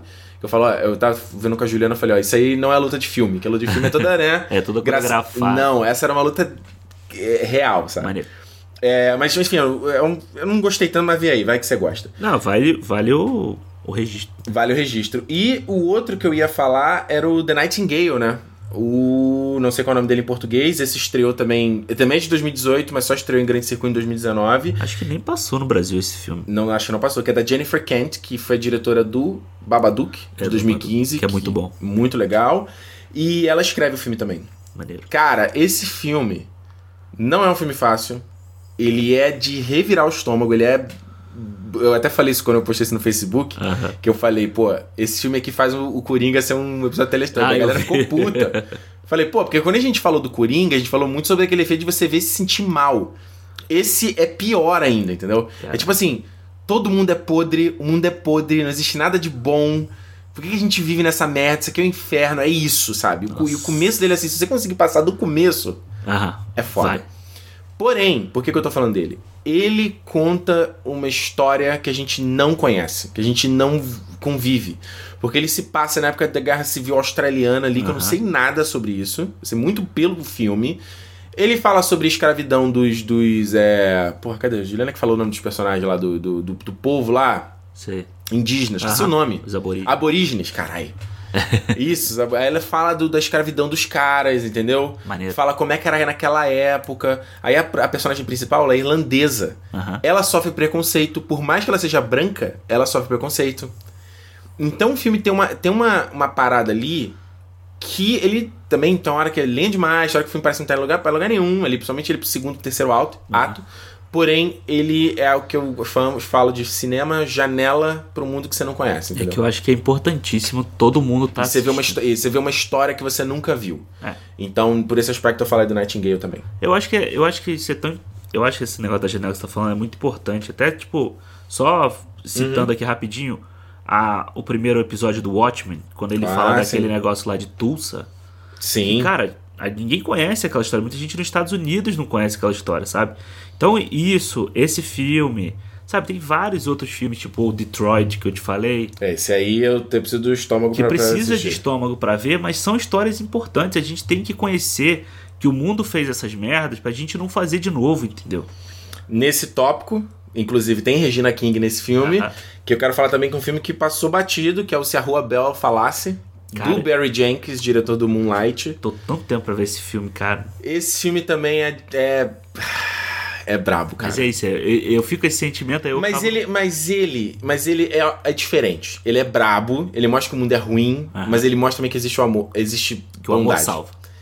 Não que o amor salva. Mas Ele que ele, ele diz que não, ó, você pode não precisa ter essa versão, visão idílica do mundo, Aham. de que tudo vai dar certo. O mundo é cruel, o mundo é ruim, mas que pode existir coisas bonitas, sabe? No meio de um deserto, Tem não cresce nada, tá crescendo uma florzinha ali, entendeu?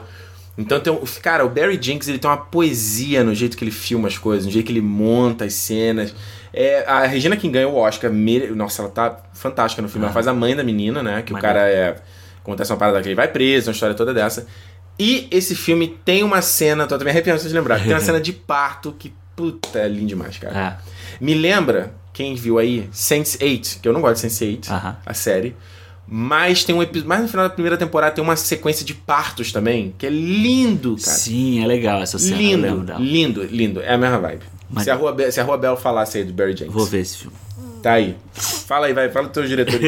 Mário, eu já falei pra caramba. Não, eu ia falar que, cara, esse ano a gente teve aí o nono filme de Quentin É, Tarantino. tum, tum, tum, tum, tum. Ô, porra, um épico, um épico hollywoodiano do Ah, Tarantino, que foi o Era Uma Vez em Hollywood.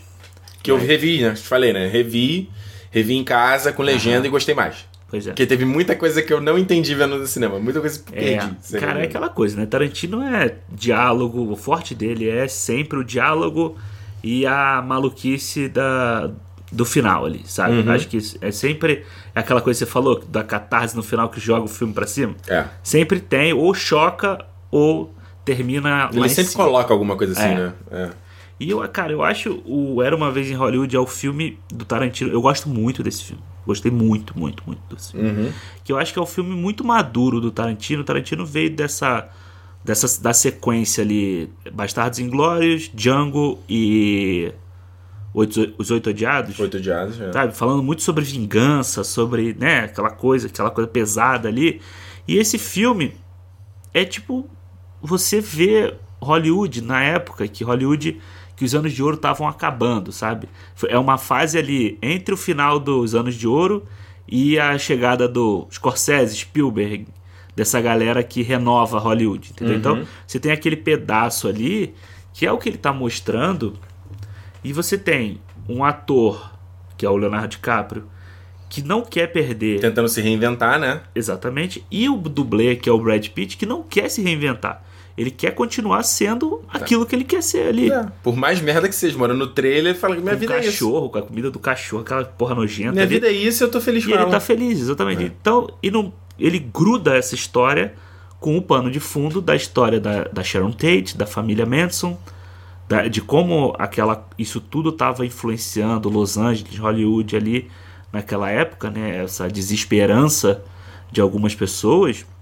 E, cara, ele faz um filme que, pra mim, cara, aquela cena da Sharon Tate assistindo ela mesma no cinema é linda. Só o Tarantino poderia fazer uma cena daquela, É, né? sabe? Que ela bota um puta de um óculos na cara pra mascarar, vamos dizer assim, aquela beleza dela. Aham. E ela tá.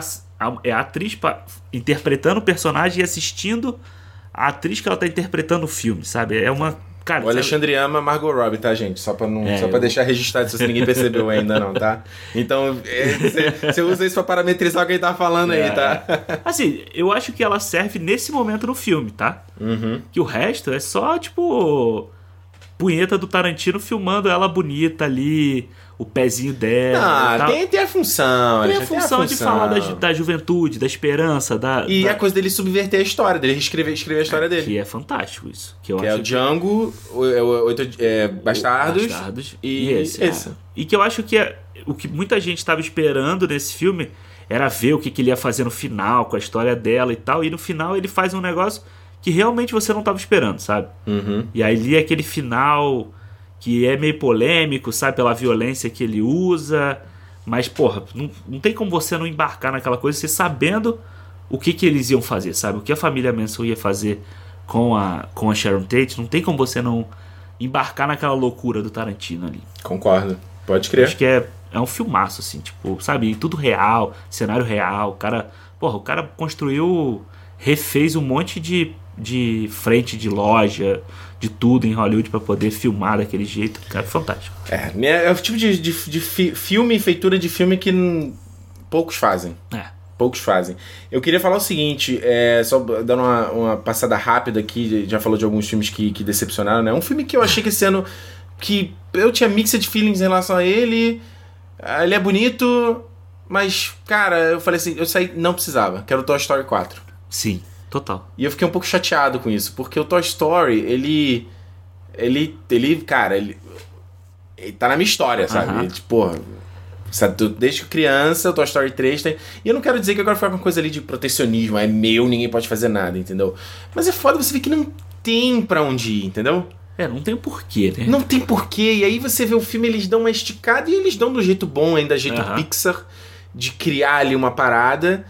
E é bonito e tudo mais, mas, mas falta ele... alguma coisa, sabe? Não, e o, o Toy Story 3 fecha tão bonito, sabe? Que é a passagem da, do brinquedo para outra criança e tal. Ele fecha de uma forma tão é. bonita essa história que nesse assim, tipo, a, sabe, a, o que acontece com, com o Woody, com o Buzz, é tipo, é um. Ah, é bonito ali, mas pode ser bonito desse jeito, sabe? Tipo, é, é uma coisa que não precisava. Não, oh, e eu, eu, comentei contigo, não. O Buzz, ele não tem mais função.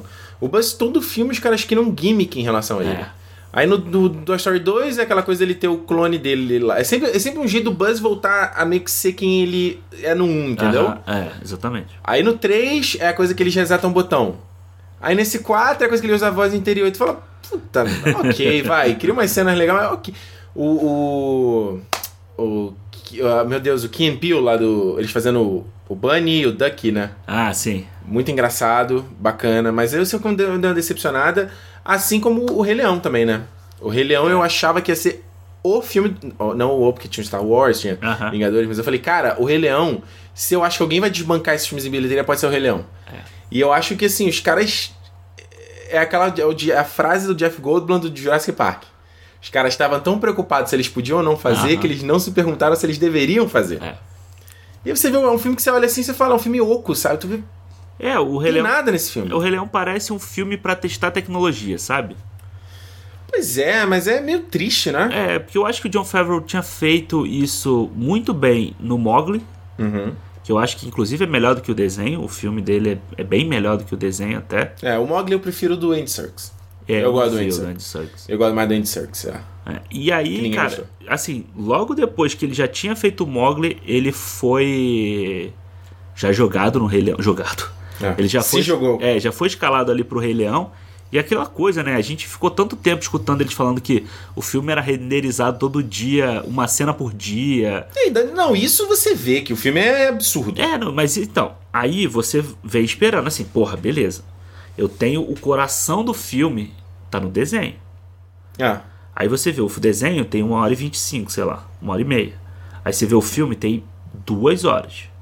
É, de onde assim, veio isso? Fudeu, o cara vai ter que esticar meia hora no filme aí, por quê? E aí, cara, assim, não me incomoda o, a, o bicho digital ali, sabe? Uhum. Aquela, o bicho digital falar. Uhum. O Baby Porque Atrapalhado falando ali. Que, não me incomoda. Mas assim, tipo, é bonito pra caralho, é, é- você vê e tal, acho legal, aquelas as cenas tipo do ratinho andando, Uhum. isso é, é muito bonito de ver. E o que, o que tá no desenho tá ali. Se eu, qual que eu preferia ver? Eu prefiro ver o desenho. É. Falta vida, falta vida no filme. As sequências de música é só os personagens andando, aí a câmera é filmada super é, aberta. Sim. Porque se ele for filmar ali com close-up que você não vê o, o bicho tendo expressão nenhuma, é igual lá quando sentido. o Mufasa cai e o Simba grita: Não, porra! É. Não tem expressão nenhuma, cara. É bizarro. Então, tipo assim, ah, beleza, você quer fazer um bagulho National Geographic, cara, mas pra quê, velho? Esse é filme, cara. Você pode fazer nesses momentos, tipo do rato, do pelo voando, do não sei o que, não sei o que. Mas, porra, na hora do, do vamos ver, faz o, né, o bichinho Disney ali, né? Tem que ser, cara. Nem Tem que, ele ser, tenha uma expressão no olhar, sei lá. É. E assim, o, o, Rei Leão, o Rei Leão teve isso, mas eu gostei do Aladdin, sabe? Eu acho o Aladdin, você tava falando no início do Aladdin. Sim. Eu gosto do Aladdin. Acho que Will Smith achou um, um jeito de fazer o gênio da forma dele, sem precisar imitar o Robin Isso foi Williams, muito legal. que eu achei muito legal. Eu gosto do, do, do menino que faz o Aladdin. Mena Massoud. Eu acho que ele tem carisma, ele tem um carisma ali no filme. Tem que aprender pra atuar, né? Tem que aprender a atuar, mas ele mais concorda. Ele tá bonito, ele é bonito, É, ele. ele um fica, carisma. ele casa bem ali com a, com a menina que faz a Jasmine, a Naomi Naomi Scott. Scott. Ah, E, cara, Maravilhoso. e aí, porra, aí você tem o Jafar, que é meio cagado ali. Cara, o Jafar é a pior coisa do filme. que, cara, o Jafar era um velho, sabe? Aí ali ele é um cara bonitinho, cara. Ele é um galã, É, porra. todo sarado, todo musculoso. Fala assim, tá, ok, ué. Ué, Pô, qu- qu- quanto ruim fica cara? Ela só não vai trocar ele porque ele é ruim, porque ele é mau, né? Pois é, pô, não, no, no, no o Jafar no desenho tinha um aspecto de fumante, né? Ele era. não tinha um aspecto fumante, assim, com a cara, aquele, aquela, aquele bochecha ah, mole, sabe? É, ele parecia ser uma druga, né? Parecia ser madruga, aquele, aquelas olheiras. E eles tiraram a parte dele virar cobra, né, cara? É. Que, porra, eu tava ali já esperando que isso Que ia é, acontecer. que é ótimo, né? E eles transformam no, no, no papagaio e fica gigante. É, aí eles botaram aquela coisa do gênio vira humano, né? Eles deram a... É. E aí o gênio contra. Eles querem fazer a sequência, né? Como é que vai fazer? O gênio, o gênio O vai. retorno de Jafar. É. Agora, a gente falou do Rei Leão. O Aladdin, a cena do. né, não sei, nunca teve um amigo assim. Puta. É fantástico. Cara, eu posso falar, eu acho a versão do live action é superior à versão do desenho. É, Porque a versão do desenho tá lá, mas puta, é muito bonito, é cara. muito maneiro. É muito bonito, tem ritmo, é bacana. é, aquele, tem aquela pegada hip hop que eles deram. Ah, putz. E não legal deixa de ser desenho, vocês sabem? Não deixa de ser- ter a magia do desenho, do, do gênio esticando as coisas, de controlando ele, com o Aladdin como se fosse marionete, sabe? É. Eu acho muito legal. Essa cena é muito bacana. E falando só disso aí, só um último pequeno é, referência foi o Detetive Pikachu, né? Que eu vi também Ah, esse viu, ano. né? Que também, putz, o Pokémon, cara, o Pokémon é uma coisa que eu, eu era, eu era tão fanático por Pokémon quando eu era adolescente que eu falava assim, cara, eu acho que eu nunca vou deixar de gostar de Pokémon. Aham. Eu juro você, eu falava assim, cara, isso é tão magnífico, esse mundo, essa ideia. vai- Ah. E eu acho triste que a franquia ela não evoluiu com o público. Então, É. assim, eu vejo pessoas hoje em dia, da minha idade, aí falar, nossa, vai ser o Pokémon, é, o novo aí. Eu falo, puta, mas é o mesmo jogo, cara. Não, eu falo, eu falo assim, é, tá nesse já? Pokémon? É tipo é a mesma coisa. Então, eu acho que o Detetive Pikachu, ele. Eu juro assim, nos 20 minutos eu tava quase tirando o filme. Aham. Eu falei assim, puta, o que, que eu dei play nessa porra? Mas quando aparece o Pikachu, Ryan Reynolds, É Deadpool, é ele, ele segura o filme. É. Ele segura, o, o, Ryan Reynolds achou o sweet spot dele. É. Entendeu? É, eu zoei. Ele agora tá conseguindo capitalizar em cima desse dessa coisinha. Cara, você não é. Você é bonito? É. Gostosão? É, mas não precisa ser um galã, entendeu? É, você nunca vai fazer um filme dramático, cão, assim. Você- Ele até pode fazer, ele fez aquele do com o Denzel. Ah, mas é. Aquele do- do- do caixão. Do caixão é legal, é. Tá. Tá, mas um dramalhão, tipo. Aquele com a Halle Mirren, Women in Gold. Não tem? Que é ruim, né? Esse É, filme é. a Juliana viu e falou que era bom. não Achei esse filme mais. Eu dormi esse filme. Mas eu acho legal do Pokémon, do Detetive Pikachu, o visual é muito legal. Os Pokémons como Uhum. O visual é criaram. muito legal. O visual deles terem criado os Pokémon. Cara, sabe que eu descobri que o cinematógrafo do Detetive Pikachu é o cinematógrafo do Gladiador, cara, que ganhou o Oscar. Eu caí no, eu caí no, no webinar do cara. Aham. Eu falei, esse maluco fez o.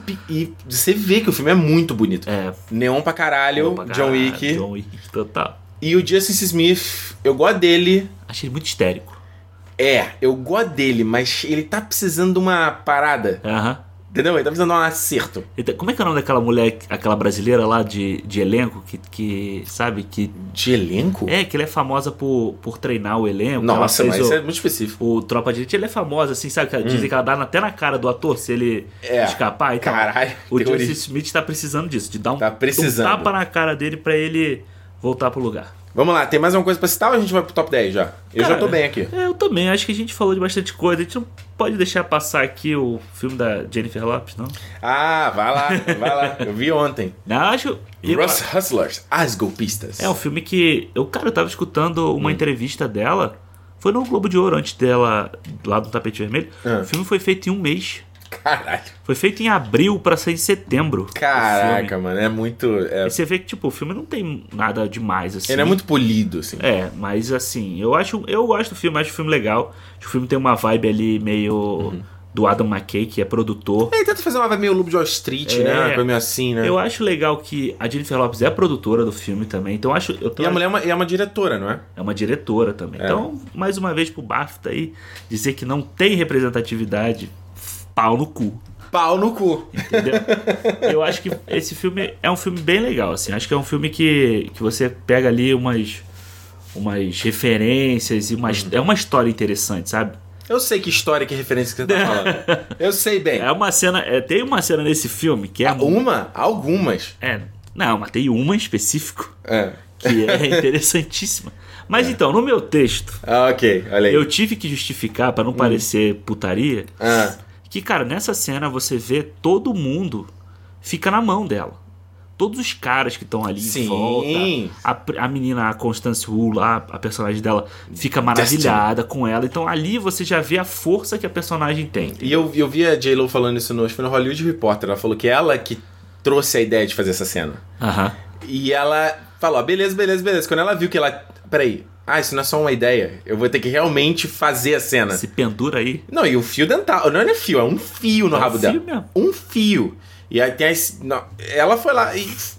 Cara, pra uma mulher com 50, é- tudo bem que é rica. Não, Melhor, é. né, a gente sabe, melhor, melhor de tudo da vida, melhor alimentação, nutricionista, tudo. Mas mesmo assim, meu irmão, Meu irmão. ok. Vamos lá, Alexandre. Vamos lá. Eu vou começar aqui então com as minhas listas de meu top 10 de piores do ano. De piores. Isso quer dizer que o 10 é ruim, mas o 1 é o que É o eu. péssimo. É o péssimo, Aham. na minha opinião, obviamente. Lembrando, eu, nós não assistimos Cats. Ah, é verdade. Então não vai ter Cats nessa lista, eu não vi, eu ainda quero ver, eu tô curioso pra ver o Cats, mas acho que eu vou deixar pra chegar em casa. Vamos dar um prêmio Orconcourt pro Cats. É, vou deixar, vou deixar pra chegar em casa. Em Vamos lá. décimo lugar, eu vou colocar o Esquadrão 6 do Michael Bay, que é estreou na Netflix. Cara, o Michael Bay, mano, eu- quando eu falo assim, Netflix. O que que, assim, que, que, que que é um filme do Michael Bay vai fazer na Netflix? Michael Bay vai ser no cinema, né? O escândalo, a explosão. Mas, cara, é o filme. Sabe o que eu acho? Aham. Eu vou dar um spoiler aqui. Quem vê o canal, eu vou falar isso no canal, então. Vai ter um spoiler aqui. O Esquadrão 6 é um filme pra galera que assiste o canal off.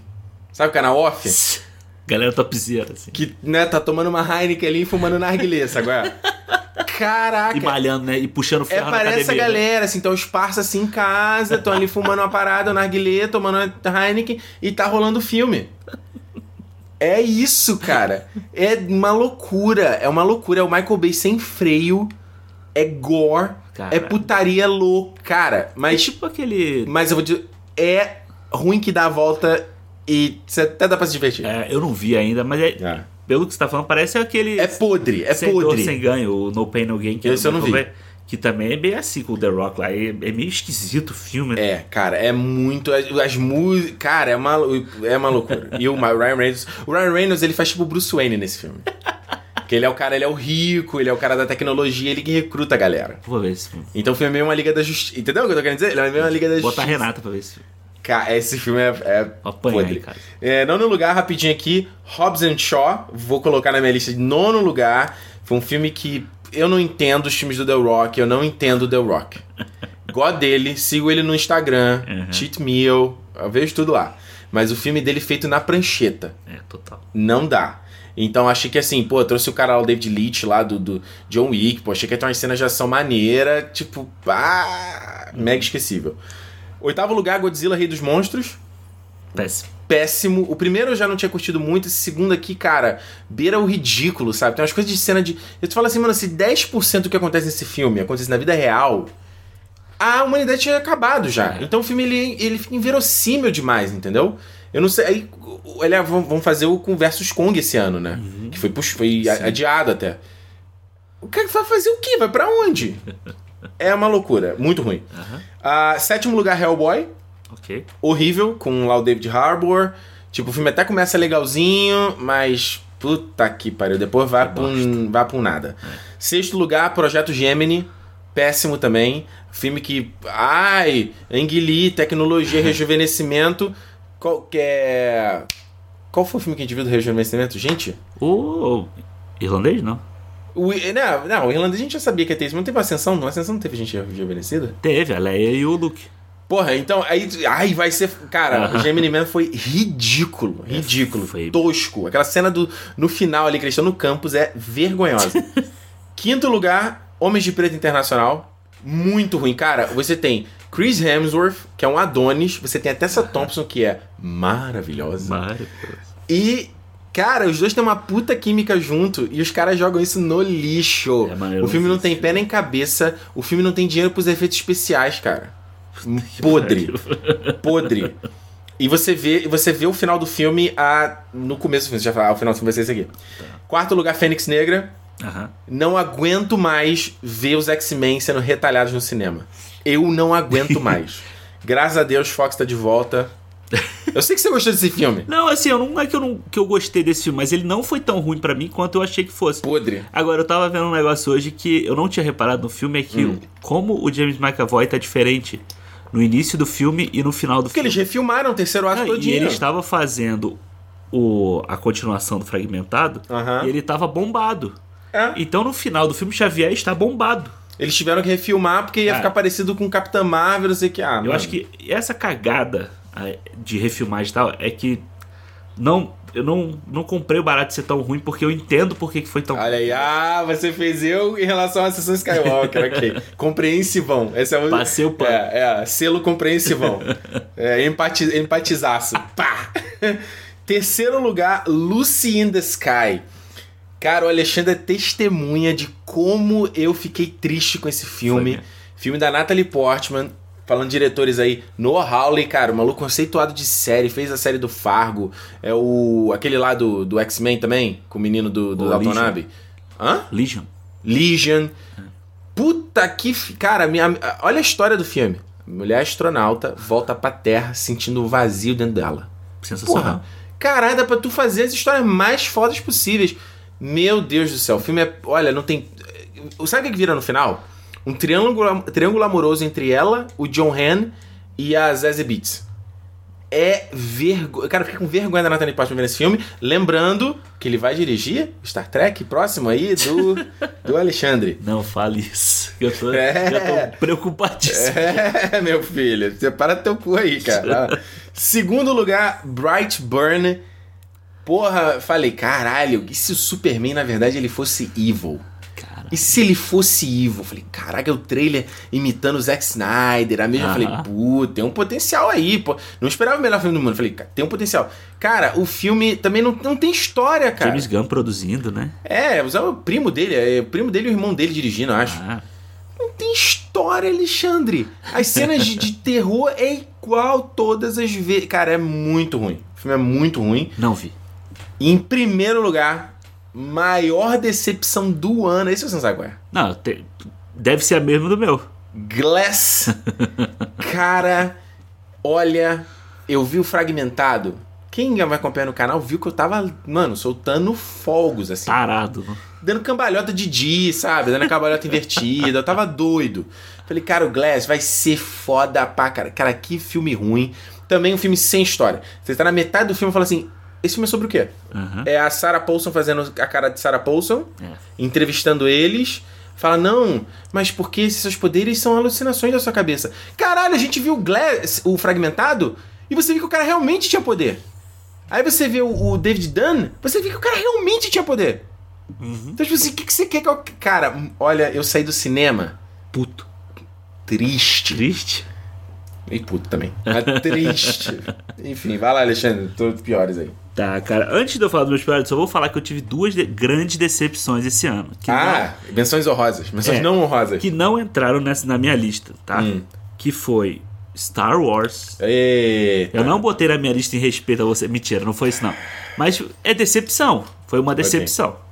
E Ford versus. Peraí, deixa eu falar um negócio aqui. Hum. Deixa eu falar um negócio aqui. Que o Alexandre agora tá nesse papo de ah, Star Wars é uma merda, não sei o quê. Eu não tô falando que Star Wars é uma Eu merda. sou testemunha por essa luz que me ilumina que terminou a sessão, ele tava chorandinho, emocionado. Caraca, pô, bacana. Você que saiu do cinema empolgado falando. Aí ele foi ouvir os comentários na internet, aí ficou assim agora. Ricardo, é, estava, não tinha nem acabado a trilha final ali. Eu tava falando pra você as coisas que eu não tinha gostado do filme, tá? Tá bom, tá bom. É claro que a gente fica empolgado. Star Wars sempre empolga a gente, pô. Tá ok, vai lá. Mas Star Wars me decepcionou. E o Ford versus Ferrari, que a gente já falou Ah, no nosso podcast lá, 2 também. Que me decepcionou pra caralho. Eu fico puto falando desse filme. E Sangue sobe. tem, é, tem umas cenas bonitas, mas olha, vai tomar no cu esse filme. Vamos lá, em décimo lugar. Ah. O filme que a gente já fez podcast aqui, E. que foi o Midsommar. Caramba! Não, Midsommar, esse filme é uma merda. Você tá ouvindo o público agora tá falando assim, cara, mas tá na minha lista de melhores, Alexandre. É, Mas você tá botando de pior, cara. Cara, esse filme me encheu o saco assistir esse filme. Me deixou puto ver esse filme. E eu acho que aqueles babaca lá vendo o povo se jogar da pedra e todo mundo ficando lá naquela porra. Bem feito que morreu todo mundo. Salve, velho! É. Em nono lugar, É. que a gente também fez podcast aqui, Hum. Terminator Destino Sombrio. Ah, que maldade! Não, maldade não, porque, cara, um filme que tem 15 minutos bons e uma hora e meia ruim, Que maldade! não é Que maldade. maldade. Filme péssimo. Isso é porque você não viu Gênesis. Se você tivesse visto É, Gênesis, você acharia isso. esse aqui melhor. Pode ser. Eu Está- o- eh, Terminator pode ser pior, meu querido. vou ver o Gênesis só pra, só pra falar que não é. É, só pra. Em oitavo lugar, Hum. eu coloquei como mais como uma decepção do que como o filme ser ruim em si, que foi o Yesterday, que a gente Hum. Ok. citou, porque realmente Decepção. foi um filme que, tava, que eu tava muito empolgado pra ver. Tinha coisas muito bacanas, mas ele não Não chegou junto. chegou lá, ele não conseguiu alcançar. Danny Boy é foda, faz um monte de filme bom, mas porra, esse não deu. Hum. Em sétimo lugar, Alita. Ah, que maldade! Alita que, cara, a gente já falou aqui também, então não vou me alongar muito. Fala aí, Não. fala aí. Um filme Sou forte, que- rapaz. Tô aqui. Não. Tô na internet há muito tempo, vendo a galera me fraco. atacando. Filme fraco, com uma, com uma história boba ali. Se tivesse um Charlie Brown Jr., teria sido melhor ali, né? Tive pensando em me Com mudar. certeza. O cabeção e o mal mal É, ali. Com o ogromóvel. Dona Vilma servindo um suco pra galera. Rodada de suco pra geral. Exatamente. Ali, porra. Mas é mais uma coisa, assim, eu acho o Robert Rodrigues, vou falar Hum. aqui um parêntese. Ok. Acho o Robert Rodrigues Um ele- pulha. um pulha. Ele não acerta em porra nenhuma que ele faz. Caralho. Ele acertou fazendo. Sin City é Sin legal. City. Ah. E Shark Boy Lava Girl. Porra, Ah, clássico. Show. Clássico ótimo. instantâneo, cara. Cara, ele todos os filmes dele são uma Lançou aí Taylor Lautner aí, pô, sexy symbol. Tá, tá, que subiu, né? Alex Ve- Ve- Vega aí, não. Essa menina Sumiu, né? Sumiu, sumiu. Enfim, o... Machete? Machete, porra. Nossa, é horroroso. Qualquer daqueles filmes são horrorosos. Enfim, é o Robert Rodrigues. Vai, continua fazendo pizza com o John Favreau lá naquele programa da Netflix, que é melhor. Hum. Em sexto lugar, um filme que chama Vingança Sangue Frio, com o Liam Neeson. Ah, o Cold Pursuit. Cold Pursuit. Sério? É tão ruim esse filme? Mano, eu adoro o Liam Neeson. Sabe, essas farofadas que ele faz? Eu gosto pra caralho. Qui-Gon Jinn Forever in Our Aquele filme dele da filha lá, o Busca Implacável, acho maneiro. O do trem que ele fez há pouco tempo, achei legal. O Busca Implacável no trem. É, Busca Implacável no avião que ele fez também é legal. Unknown, né? É, uma coisa assim. É. Agora, esse é péssimo. Tem um, uma história nada a ver, Uhum. num lugar nada a ver, com, cara, com humor. O filme tem um. Tenta ser Sério? engraçado ainda. Cara, esse filme É de vingança, horroroso. não? Um negócio É. desse? E envolto em polêmica, né? Que foi na época que teve aqueles. Aquela entrevista dele, Isso, antiga, é, aquele- ele tava divulgando esse filme, né? que foi. É, enterrou o filme cagado, também. o filme é uma merda. Em quinto lugar, Mary Streep. Em quinto lugar, Eita, não, isso aí eu A sabia. Lavanderia. Cara, esse filme é horroroso. Olha horroroso. só, eu vi 20 minutos e tava gostando, tá? Por isso que você viu o resto, né? Dá pra ver que você tava gostando. Ah, é que eu não parei, eu falei, depois eu vejo. Gente, eu, eu vejo. Olha só, posso. Foi tem, ano passado. Tem isso, né? gente aí que vai ficar doido, mas posso falar? Eu vejo o filme fo Laser Focus, você vê, você vai, a gente vai no cinema, Sim, eu tô ali. pss, mas às vezes tem filme também que eu vejo em parte. Entendi. Eu pauso. Eu ainda tô assistindo aquele Drag Cross Concrete.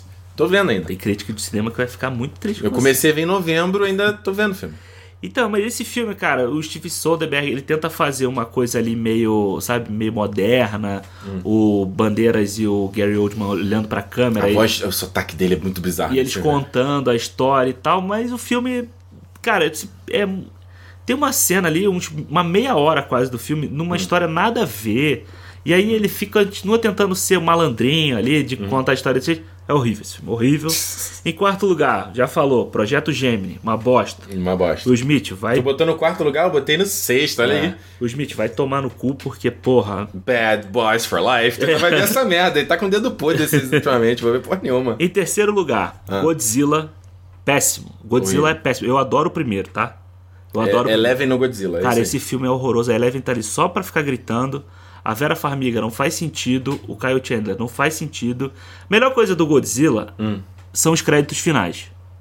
Que Hum. É. fica aparecendo coisas, sabe assim? Tipo. É, é super estiloso o crédito. É, né? e aí com umas notícias assim, É. tipo, o Mamute foi lá pra não sei aonde e tal, o Kong, entendeu? Melhor parte do filme, dois minutinhos dá pra ver. Hum. É, o filme é bonito e tal, mas já, eu vi em 3D também. Puta, Mano. cara, teve uma hora que eu não tava aguentando. Eu tive que ir no banheiro, falei, deixa eu descansar o olho. Cara, péssimo também. Hum. Em segundo lugar, Hellboy. Caralho, tu botou em segundo Não, lugar. horroroso. P- Por quê? que eu botei em sétimo. O, o Hellboy, eu tava vendo ali, aí os primeiros 15 minutos eu falei assim, tá, é tosco, mas vai dar pra ver. Vai que dá. Vai que dá. Cara, naquela hora que ele. Que aquela sociedade lá mata ele, tenta matar ele, aquela sociedade Aham. naval lá. Dali pra frente, meu irmão, o filme é horroroso. É. É, muito horroroso o ruim. filme. É muito ruim. Efeito especial, tudo, tudo é horroroso. É. Horrível. E em primeiro lugar, não podia deixar de ser. E, cara, foi o primeiro filme que eu vi no ano. Eu. Qual acho. que é? Glass. O Glass Ficou. também ficou em primeiro? Ficou em Olha aí, hein? Cara, eu amo. A gente não combinou, hein? Não. Isso foi surpresa, hein? Eu amo Corpo Fechado. Amo, amo. Assim, é um dos top, sei lá, 10 da vida, assim, Corpo Fechado. E eu revi antes de ver o Glass, porque quando eu vi a primeira vez eu gostei, mas não gostei muito. Aham. Pô, a segunda vez que eu vi, eu falei, caraca! É fantástico esse Tem umas coisas que ele faz ali de com câmera, a câmera se Ah. mexendo. Eu falei assim, cara. Aquela cena que tá, o, o Elijah tá caindo, ele vai girando, do jeito que ele vai girando. É. Caraca, foda. E aí veio o fragmentado e, caralho, ele. Quando eu juntei. Eu não sabia aquela parada. Nem, eu também final. não. Quando eu vi no final, eu falei assim: não é possível. Eu falei, não! Eu falei, puta que pariu, o terceiro filme desse filme vai ser sensacional. né? Rasgando, né? Irmão, Podemos falar um negócio aqui? Vamos falar um negócio aqui? Ele deve estar ouvindo nosso podcast aí, vai ver essa mensagem. Bruce Willis. Bruce Willis. Meu filho, já deu, cara. É. Já deu. Se você não quer fazer filme, não vai fazer Não filme. vai, porque a cara dele o tempo inteiro no filme é que ele tava de má vontade. fazendo Porra, filme. fique em casa, cara. Você tem uma filha pequena, fica com a tua filha, cara. É. Não é dinheiro. Não é dinheiro. Não. Eu, eu vi, eu tava vendo aquele dele. Aí, eu também vi em parte, não terminei.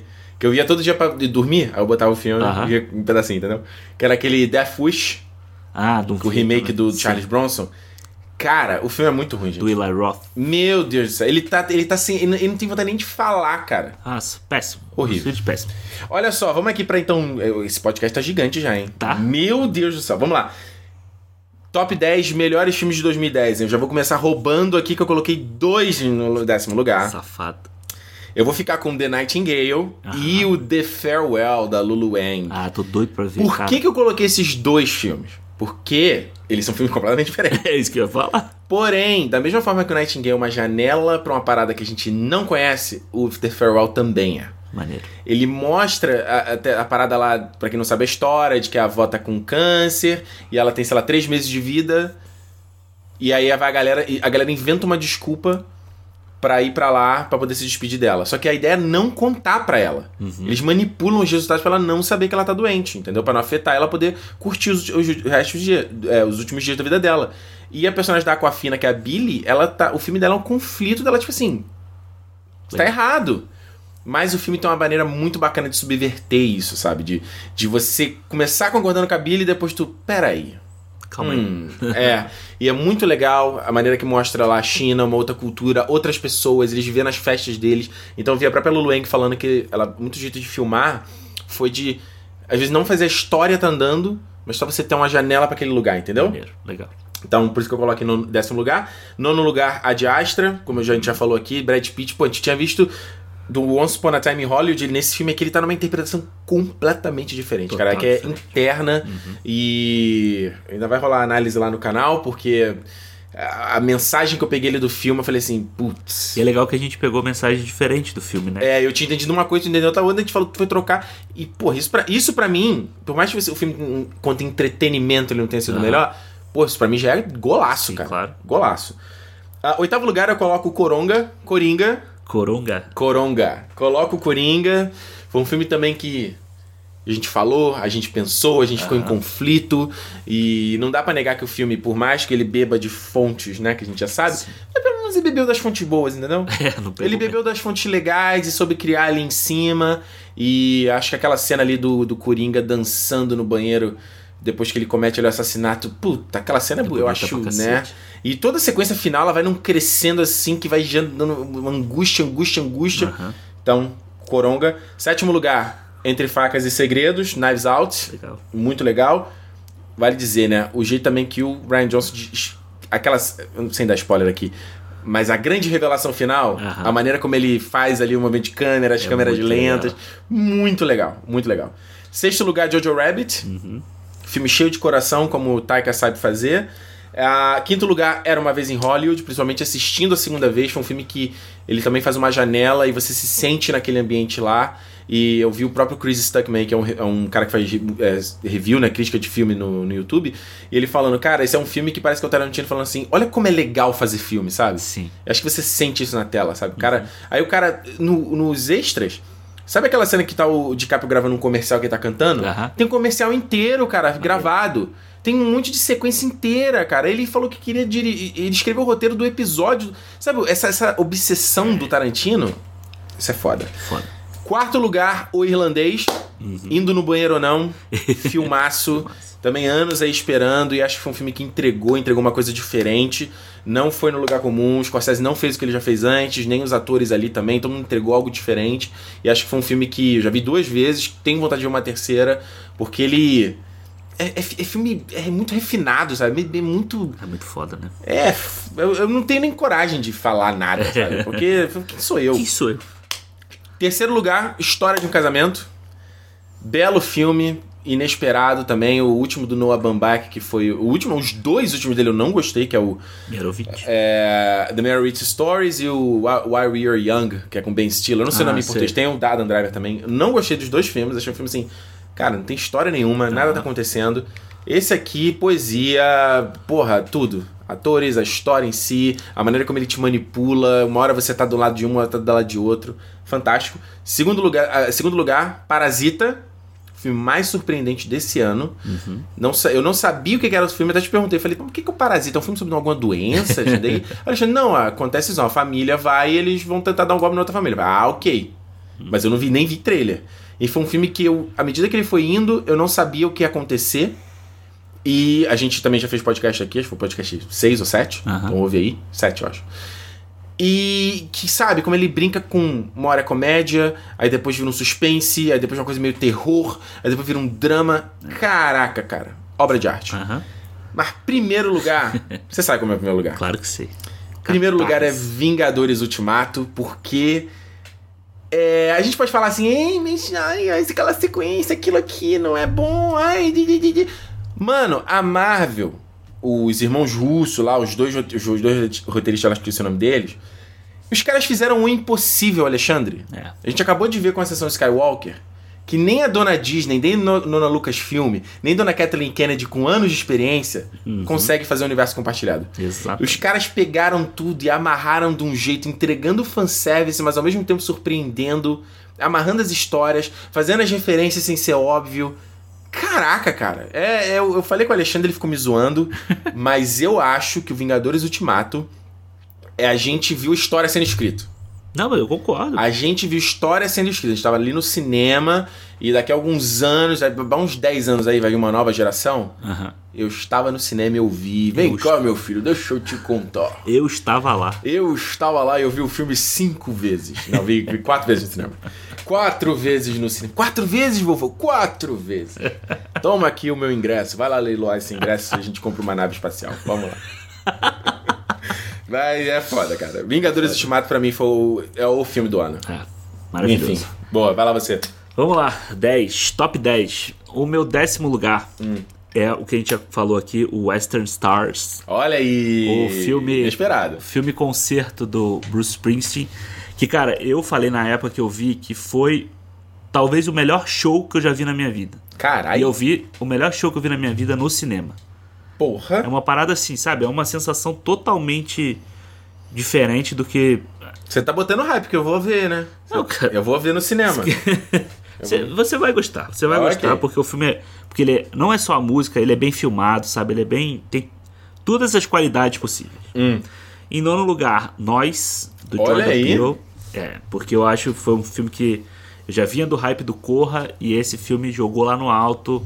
Gosto de todas as formas, de tudo que ele faz ali, dos Uhum. simbolismos, de tudo isso, acho fantástico. Você ficar catando simbolismo e tentar entender a cabeça do cara ali é maravilhoso. Em oitavo lugar, Ryan Johnson. Ryan God. Entre Facas e Segredos, filmaço, a gente já falou aqui. Uhum. Em sexto lugar, Jojo Rabbit. Olha aí. E o meu, vocês também foi o Jojo, Foi né? vocês também? Foi Então- vocês também, olha aí. Ah. Jojo Rabbit, cara, vai ser. Eu sempre disse assim, na época Sexto que eu lugar. achava que era o, o filme que podia chegar agora no final do ano. No final do ano, nas premiações, sendo aquele filme que agrada todo mundo, sabe? É. Ele tem tudo pra agradar todo mundo sempre. Uhum. Da história, personagem, todo mundo. Eu adoro. Quinto lugar, O Irlandês. Olha aí. Scorsese, te amo também, mas vou botar em quinto aqui. Tipo, o Irlandês é Não é, foda. porque você, não é porque você não gostou, é porque os outros. É. Conversaram é, mais. Irlandês é foda, assim. Três horas e meia de boa, você assiste. É. Só ator foda no filme, sua atuação excelente. Então, mas quinto lugar tá bom. Em quarto lugar, Era Uma Vez em Hollywood. Olha aí, tu fez o inverso do meu. Do- é, eu gostei muito desse filme, cara. Achei.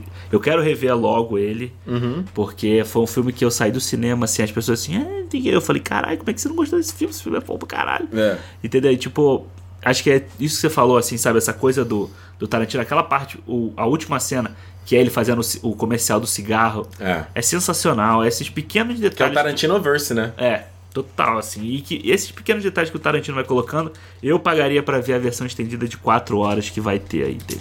Tarantino. Te amo, Tarantino. Em terceiro lugar, Hum. Vingadores Ultimato, claro. Terceiro lugar, Terceiro lugar. rapaz. Cara, eu gosto. Ah, sim, não preciso nem falar, né? A gente, eu gosto pra caralho de todos os filmes da Marvel, assim. Mas Por mais.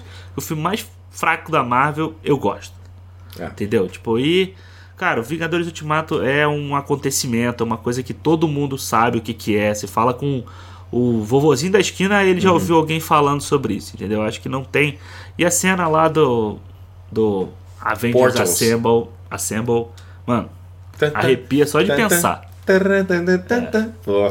Fan- Tan, é Fantástico. Foda. Em segundo lugar, Marriage Story, Olha aí. que foi o filme que, cara, eu saí do cinema assim, doido no filme. Quando eu revi, eu fiquei obcecado no filme, assim. É um filme que eu acho maravilhoso. Quantas vezes você já ouviu falando lá? Being alive. Ah, uma porrada. O Já- Adam Driver essa- cantando. Essa cena do Adam Driver cantando é maravilhosa. Eu acho que ela. Foi bem engraçado, porque eu, na- quando eu vi, eu não tinha gostado muito. Aham. Aí você só, porra, cara, que essa cena, não sei o que. Eu falei, pô, essa cena? Aí eu fui rever e falei, ah, consigo ver o que você tá querendo dizer, né? É uma coisa ali catártica, né? Ah. É, e ele tá falando. pra Ele tá fora, botando né? pra fora, exatamente. Ele consegue amar uma pessoa e a pessoa faz Não mal tem aí. que só, né? Não Foda. tem corte nenhum, cara. Sensacional. Adam Driver, ó, o Oscar vai pra você. O meu Oscar vai pra você. Olha tá? aí, Rockin' Phoenix quem? Né, ninguém. Já passou a hora dele. E em primeiro lugar, maravilhoso, filme sensacional. Parasita. you call me Parasita. Ah. Parasita, que é fantástico, assim. Eu fui ver. Também assim, eu vi o trailer, não sabia muito do que que era, mas sabia que tinha um hype no filme. Hum. Fui assistir, assim, cada cena que aconte... as coisas iam acontecendo. Eu falo assim, caralho, caralho, caralho, caralho. E chega no final, você, tipo, foi atropelado por uma coisa que você achou graça, que você se assustou, que foi pesado, foi gore, que foi dramático, e você não sabe o que passou ali em cima de você. Sabe? Tipo, é uma coisa fantástica. E se eu puder adicionar uma coisinha, pra quem tá ouvindo, eu acho que a galera que tá ouvindo tanto de pessoal falando parasita, parasita, parasita, e tá, tipo assim, tá, vai ficar um hype. Hum, será que esse filme é tudo isso mesmo? É. Tá entendeu? Aquela coisa. É, É, é. é. Talvez você, talvez você até veja e não goste por causa do hype criado agora. Uhum. Mas, entendeu? Se você comparar, baixar essa poeira, você conseguir ver de novo, o filme é, cara. É. A gente É tá foda. chegando nessa época de premiação, assim. Se a gente pensar num filme estrangeiro que chegou com um hype tão grande pra todas essas coisas, cara, não existe assim. Talvez o Roma ano passado, Roma foi foda. porque não tinha gente pra competir com ele. Roma foi foda. de, de tamanho de filme, ele sabe? Não tinha Uhum. gente pra competir. Agora, Parasita bate de frente com todos esses filmes americanos que estão fazendo sucesso Uhum. e pra mim ganha disparado de todos eles. É, com, tirando o ultimato, que é a parte de diversão. É, né? claro, é. Então é outra história. Aí é coração, outra não é, não é outra coisa. Então aí, gente, estamos aí. Olha, gente, que eu não imaginava que o podcast ia ter essa duração. Uh. Até o momento, e a gente ainda vai pro feedback. Mas estamos aí, essa, esse foi o nosso, nossa revisitada, né, no ano de filmes, o que, que a gente... Obviamente a gente não falou de tudo, porque a gente não viu todos os filmes, é impossível ver todos os filmes. A gente falou do que a gente viu. E dando essa rodada aí, acho que é um jeito legal de fazer, né? A gente vai pincelando o que, que a gente Sim, viu, do que, que gostou, do que, que não gostou, do ano como um todo. Então espero que vocês tenham gostado desse formato, espero que tenham gostado do programa. E não se esquece de contar pra gente qual é a sua lista de top 10. Ou de repente, já que não vai caber no tweet ou na mensagem, chama de repente um top 5, só vai ficar mais facinho É. pra gente ler. De pi- melhores e piores, entendeu? A gente quer saber também o que, que você não gostou e o que, que você mais gostou de ver esse ano. O que seria legal? Se de repente você pegasse, em vez de fazer top 10, fa- cita um filme que você gostou nesse ano e por quê? Isso. E conta pra Ou que você não gostou e por quê. Melhor do que fazer o top 10, É entendeu? legal. Porque senão na próxima edição a gente vai- não vai ter o que falar. A gente vai falar a lista das pessoas, então não faz sentido nenhum, entendeu? Então, em vez de top 10, manda um filme. E se você puder pegar um filme que seja aí, passou despercebido, que a gente não sabe, entendeu? Que você gostou. Não precisa ser o melhor do mundo, mas que você gostou. Sim. Então conta pra gente. Lembrando sempre, Cinema Podcast no Twitter e no Facebook. Isso aí. É isso aí. Então, Alexandre, vamos lá falando do feedback do programa de Stop. Antes do Natal. Foi antes do Natal? Foi, Foi. né? Ascensão e Skywalker, um filme que eu sinto que já morreu a papo sobre ele. É. Você percebeu isso? Assim, eu acho que tentaram essas coisas de, de JJ Cut, né? Estão tentando. Eu não quero nem falar sobre Estão isso. tentando alimentar esse papo, mas deixa, deixa Star Wars ali. Eu acho que o momento agora de Star Wars é descansar. Star Wars tem que descansar. Cara. Descansa. Não só no paz. Mandalorian. Não é descansar em paz, é, des- é tirar uma. Ano sabático. Exatamente. Ano sabático. Boa. Olha só, a gente recebeu aqui bastante. Tem bastante mensagem de áudio, obviamente não dá pra tocar todas, tá? Mas eu queria falar o seguinte: eu não sei o que tá acontecendo no aplicativo do Anchor, porque a gente recebeu duas mensagens aqui, uma da Luciana e uma do Josué, que veio, ó, todo pico. Oi, Ó, meu tudo, nome é Luciana.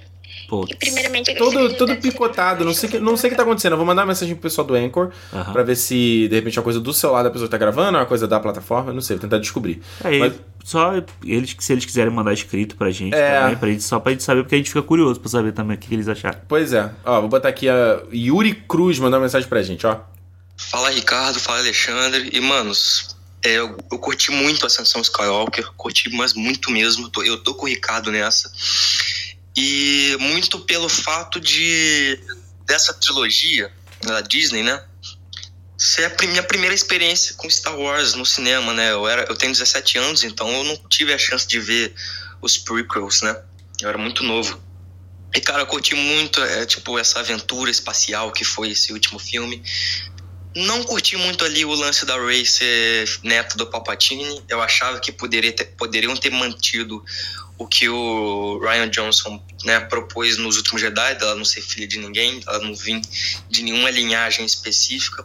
Mas fora isso, eu curti o filme todo, me emocionei em muitos momentos. E para um filme me fazer chorar é porque o filme é bom. Enfim, abraço pra vocês aí. Olha, isso que eu acho uma coisa que eu acho legal que o Yuri falou, porque a e- e eu- a gente falou isso no programa, né? Eu não gosto de quando eu vejo a galera, ai, não, tudo que Star Wars fez depois do Retorno de Jedi é uma merda. Eu odeio esse comentário, eu acho tão babaca. Eu falo, meu, meu irmão, não tem nem vontade. Acabou o papo aqui, entendeu? Aham. Porque é justamente isso aqui, cara, Star Wars é de todo mundo. Exato. Todo mundo que quiser gostar de Star Wars pode gostar de Star Wars. Tu viu um cara babaca que postou, um maluco no Twitch, Twitter? Esqueci, um cara gringo aí, postou. Ai, você só ter visto os filmes de Star Wars e ter Ah. gostado não faz você ser um fã se você não leu as novelizações, não leu. Vai tomar no seu cu, Virou, cara. virou meme, né? Eu fiz até um, um do Jurassic Park. Ah, é. Você viu? se você, você não é fã de Jurassic Park, se você não, não fez lá, manipulou geneticamente. né? Deixou na merda dos outros, essas coisas. E Yuri, eu digo o seguinte, brother, quando eu, eu sou cria dos prequels, cara, quando eu vi os prequels, eu também não ficava, ai meu Deus, olha que. Eu não tinha senso crítico, É. entendeu? E hoje eu consigo ver quais são os problemas, mas na época eu não via. Eu sei que, cara, eu pirava no, no Ameaça Fantasma. A galera falava do Jar Jar, Jar Binks. Cara, eu adorava o Jar Jar Ah, eu Binks. Corrida de pods, eu adorava a Corrida de pods. A luta final, porra. Tudo, Duel of the Fates, aquela música. Nossa, eu ouço aquilo ali, aquilo arrepia a alma, entendeu? Eu tinha o CD do, do É. Ameaça Fantasma. Aí, ó. Não tem, é o jogo do, do computador que eu jogava, do Ameaça Fantasma. Também. Então, tipo assim, ah, eu vi o. Eu lembro que eu vi o Ataque dos Clones, eu vi achei meio assim, ah, ok. Não gostei tanto, assim, mas é um filme que eu vou revendo tantas vezes que o que, o que é ruim, É, passa. que é o próprio Último Jedi, sabe? Eu- Tu vai, o que não, não gosta, ela meio que vai perdendo força, entendeu? Aham. E o que eu gosto. É tipo aquela coisa do Inception. a coisa boa vai ganhando força e o que é ruim vai perdendo força. Então acho que é, que é, que é mais por aí. aí. Yuri, você tá certíssimo, certíssimo. Fico feliz por você. Pô, Yuri. Ó, mandar mensagem aqui do Kikurakami. Opa. O nome dele, é o Nick. Ricardo, Alexandre, parabéns pelo trabalho de vocês. É, além de todos os problemas que vocês mencionaram, é, uma coisa que me incomoda muito é o retorno do Palpatine.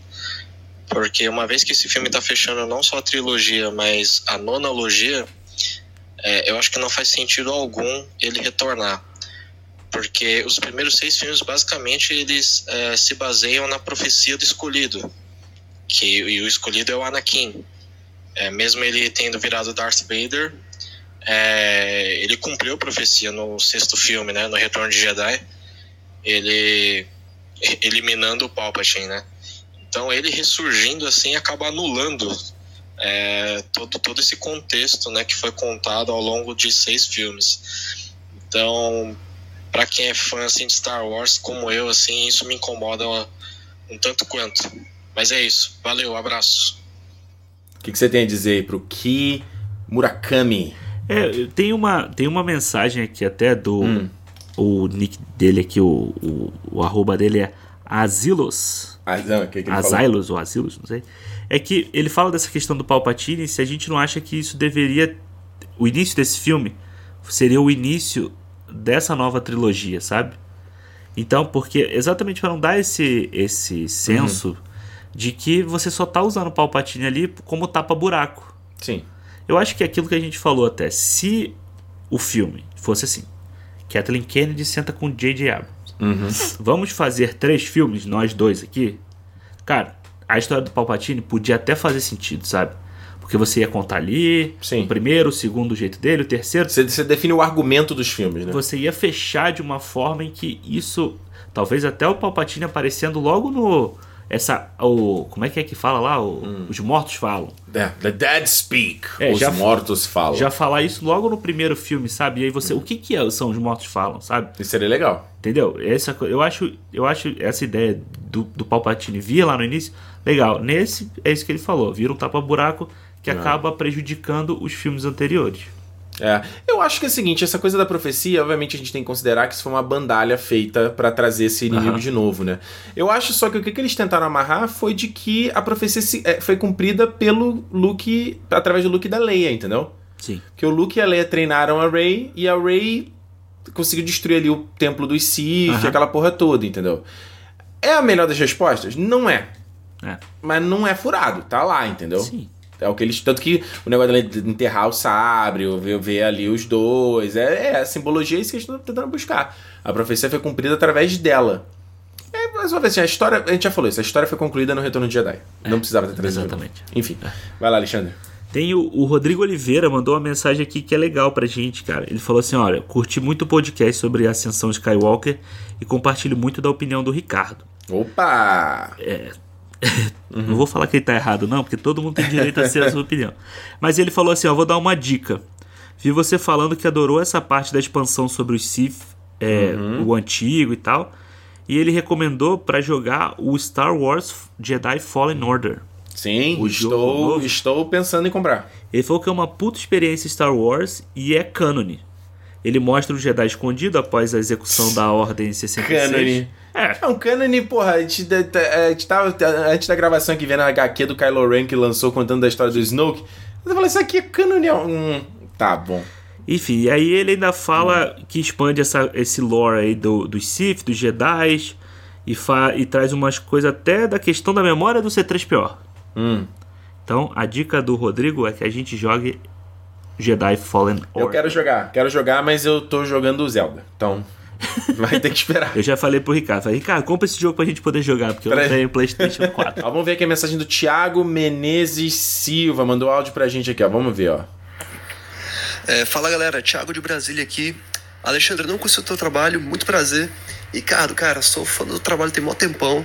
Acho que parte de porque eu sou tão apaixonado por Star Wars também se dá por conta dos seus vídeos de análise, não, velho? Muito obrigado. Olha aí. É, mas eu tive discordar de você.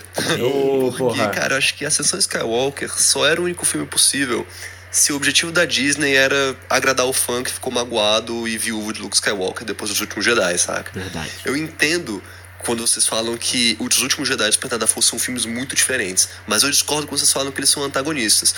Os últimos Jedi, ele não só dá uma continuidade à jornada da Rey, de cara superar a ausência dos pais dela e aceitar que ela tá sozinha no mundo, como também dá o protagonismo da história a ela, cara, a ela e ao Kylo. É, porque enquanto no primeiro filme os dois são admiradores dos personagens clássicos, no segundo eles deixam o velho morrer e se tornam os protagonistas da própria história. Por isso que eu concordo muito com o Alexandre quando ele fala que o grande problema do terceiro filme é o Papatini. Porque ele não só caga na mensagem belíssima que os últimos Jedi deixou, de que a força é natural e pode despertar em qualquer um, e qualquer um pode fazer a diferença. Como também, cara, não precisava de Palpatine aqui. Como também, Ricardo, não precisava de Snoke aqui não. Porque o vilão desse filme era pra ser um só. Kylo Ren. Que Concordo. sim, ele tem o lado bom dele, que sim, ele nutre sentimentos pela Rey, como ela também nutre sentimento por ele. E isso vem lá do Despertar da Força. Mas é por isso que esse ter sido tão lindo. Você vê duas pessoas que se amam chegar até as últimas consequências nesse final de saga. E é uma pena que a Disney não vai deixar a gente ver isso, né? Mas enfim, galera, muito bom trabalho pra vocês. Muito obrigado aí pelo conteúdo. Feliz 2020 e a gente se vê. Falou! Boa mensagem do Thiago. Boa. Eu concordo, cara. Ah, Eu- cara, eu- Thiago, o Thiago tá certíssimo. Alexandre, eu concordo com todo mundo. Quem, eu tô igual o DJ. Quem não gostou do filme, eu tô concordando também. Eu não consigo não tirar a razão, entendeu? Entendi. Não consigo tirar a razão. É. É, e nesse aspecto, eu acho que, eh, em favor do Últimos Jedi, de fato, a história da Rey do Kylo Ren continuou, entendeu? É. E eu, eu gosto dessa ideia do que ele falou de não precisava de ninguém, sabe? Que ele era o. Ele era o vilão. A, a minha expectativa era essa. A minha Ah. expectativa de que ele seria the big guy. É, Eu também. The Big Acho que- Evil. eu acho que isso é essa, essa mudança dele ali, essa coisa de, de- Não mudança, mas tipo. de- da história dele acabar do final. Do meio pro final do filme. Uhum. Isso, né? E, e aí o Palpatine aparecer pra ser o vilãozão. Isso é que dá muita quebrada no filme e as pessoas. Pelo menos eu. Me, me afastei, assim. Olha só, a última mensagem aqui do Lean Louveira. Vamos lá. Oi, gente. Então, sobre o episódio anterior do podcast. Esquizofrenia bizarra essa trilogia nova de Star Wars, né? Gosto dos dois primeiros, mas esse último foi difícil de engolir. Achei um desrespeito com The Last Jedi e em alguns momentos até com o que fizeram em The Force Awakens. Vou explicar. Ok você não gostar do The Last Jedi, mas a mensagem do filme é tão bonita. Qualquer um pode ser herói nessa galáxia, desde um escravo no deserto até um ex-Stormtrooper. Você não precisa de sobrenome, basta esforço e dedicação e você se tornará alguém importante. A força não liga para sobrenomes, assim como não ligou quando Anakin nasceu. E aí vem o JJ nesse e fala: "Ah, Acho que não, hein? Ray Palpatine foi o que mais me indignou nesse filme. Sério. O JJ, ou a Lucasfilm, não sabemos ainda, né? Se foi os produtores ou o diretor, cagam pra mensagem do filme anterior e não deveriam. E aí, pra mim, no final, o filme parece birra de diretor contra outro diretor. É, exato, a imagem- a mensagem dele cortou, mas exatamente. Ele fala que deu, deu duas estrelas e meia pro filme, querendo, na verdade, dar duas. É um filme emocionante em muitas cenas, mas muito problemático. É isso aí. Ah, tá. É, é isso. O filme, cara, é isso. Assim, tem. As cenas que, eles são emocion... que ele é emocionante é tão legal. Uhum. E aí depois vem umas cagadas que você fala assim, ah, filha da puta, né? Sabe uma coisa triste que eu constatei, principalmente depois que a gente gravou, eu gravei meus vídeos também. Cara, a, a maneira que fechou essa trilogia estragou até o, o Despertar da Força pra mim. É. Sabia? Porque o que eu mais gostava do Despertar da Força era o potencial, entendeu? Aham. O que é plantado ali pra mim era tão excitante, sabe? Os personagens novos eram tão excitantes, Era o que, que seria com legal. eles? E aí, principalmente a história do Kylo Ren, que eu não gostei do que foi feito aqui pro final, é, deu uma enfraquecida, sabe? Então acho que foi uma coisa meio inédita aí do, do terceiro filme enfraquecer os, os, É, o- foda, né? os dois anteriores. É, porque por mais que, tipo, o Retorno de Jedi não seja o melhor dos três primeiros, Não. ele não enfraquece, né? Ele, ele, Não. ele fecha de, de uma forma boa ali. É porque os- esse filme ele teve, tem que voltar, né? Ele tem que ficar voltando a tocar nos filmes anteriores, né? Tipo assim, aquela história já foi.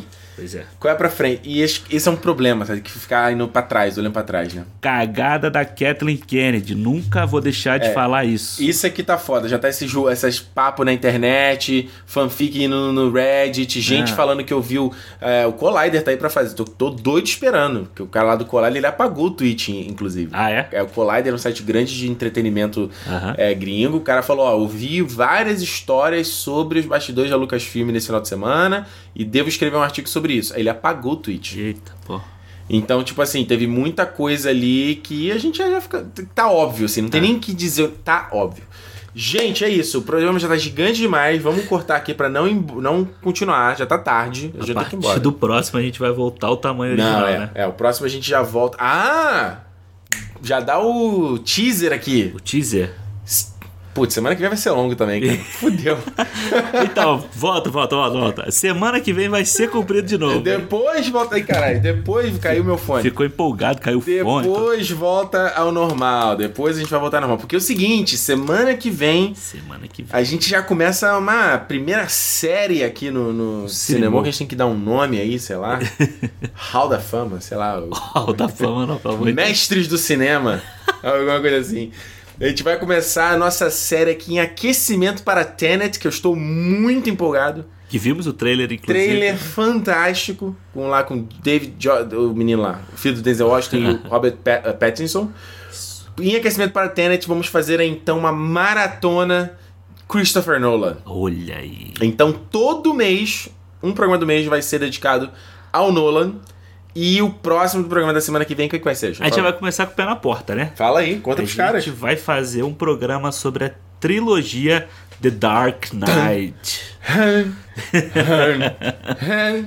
ah, meu filho. Vamos falar sobre Batman Begins, Cavaleiro das Trevas e o Cavaleiro das Trevas Ressurge. Vai ser bom, hein? Eu, vou re- eu não preciso rever, porque eu- os filmes estão vívidos na minha cabeça, mas eu vou rever, porque. Eu também. E pra gente é bom que tem tudo na Netflix aqui. Tem, tu- tem? Tem. Nem sabia, olha aí. Tem tudo aqui na Netflix aqui fora.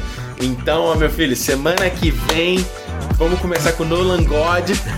todo, Mais um visionário aí. todo mundo é God, todo mundo é God. Vamos falar trilogia Dark Knight pra gente aquecer pra Tenet. Fevereiro vai ter, vai ter podcast. Março vai ter podcast. Então, ó, meu filho. Ih, rapaz. Qual é o teu filme favorito? Fala pra gente aí qual é o filme Não, não, não, não, não. Manda feedback sobre Não. os melhores filmes. Não, Sério, mas manda aí qual que é o. Qual...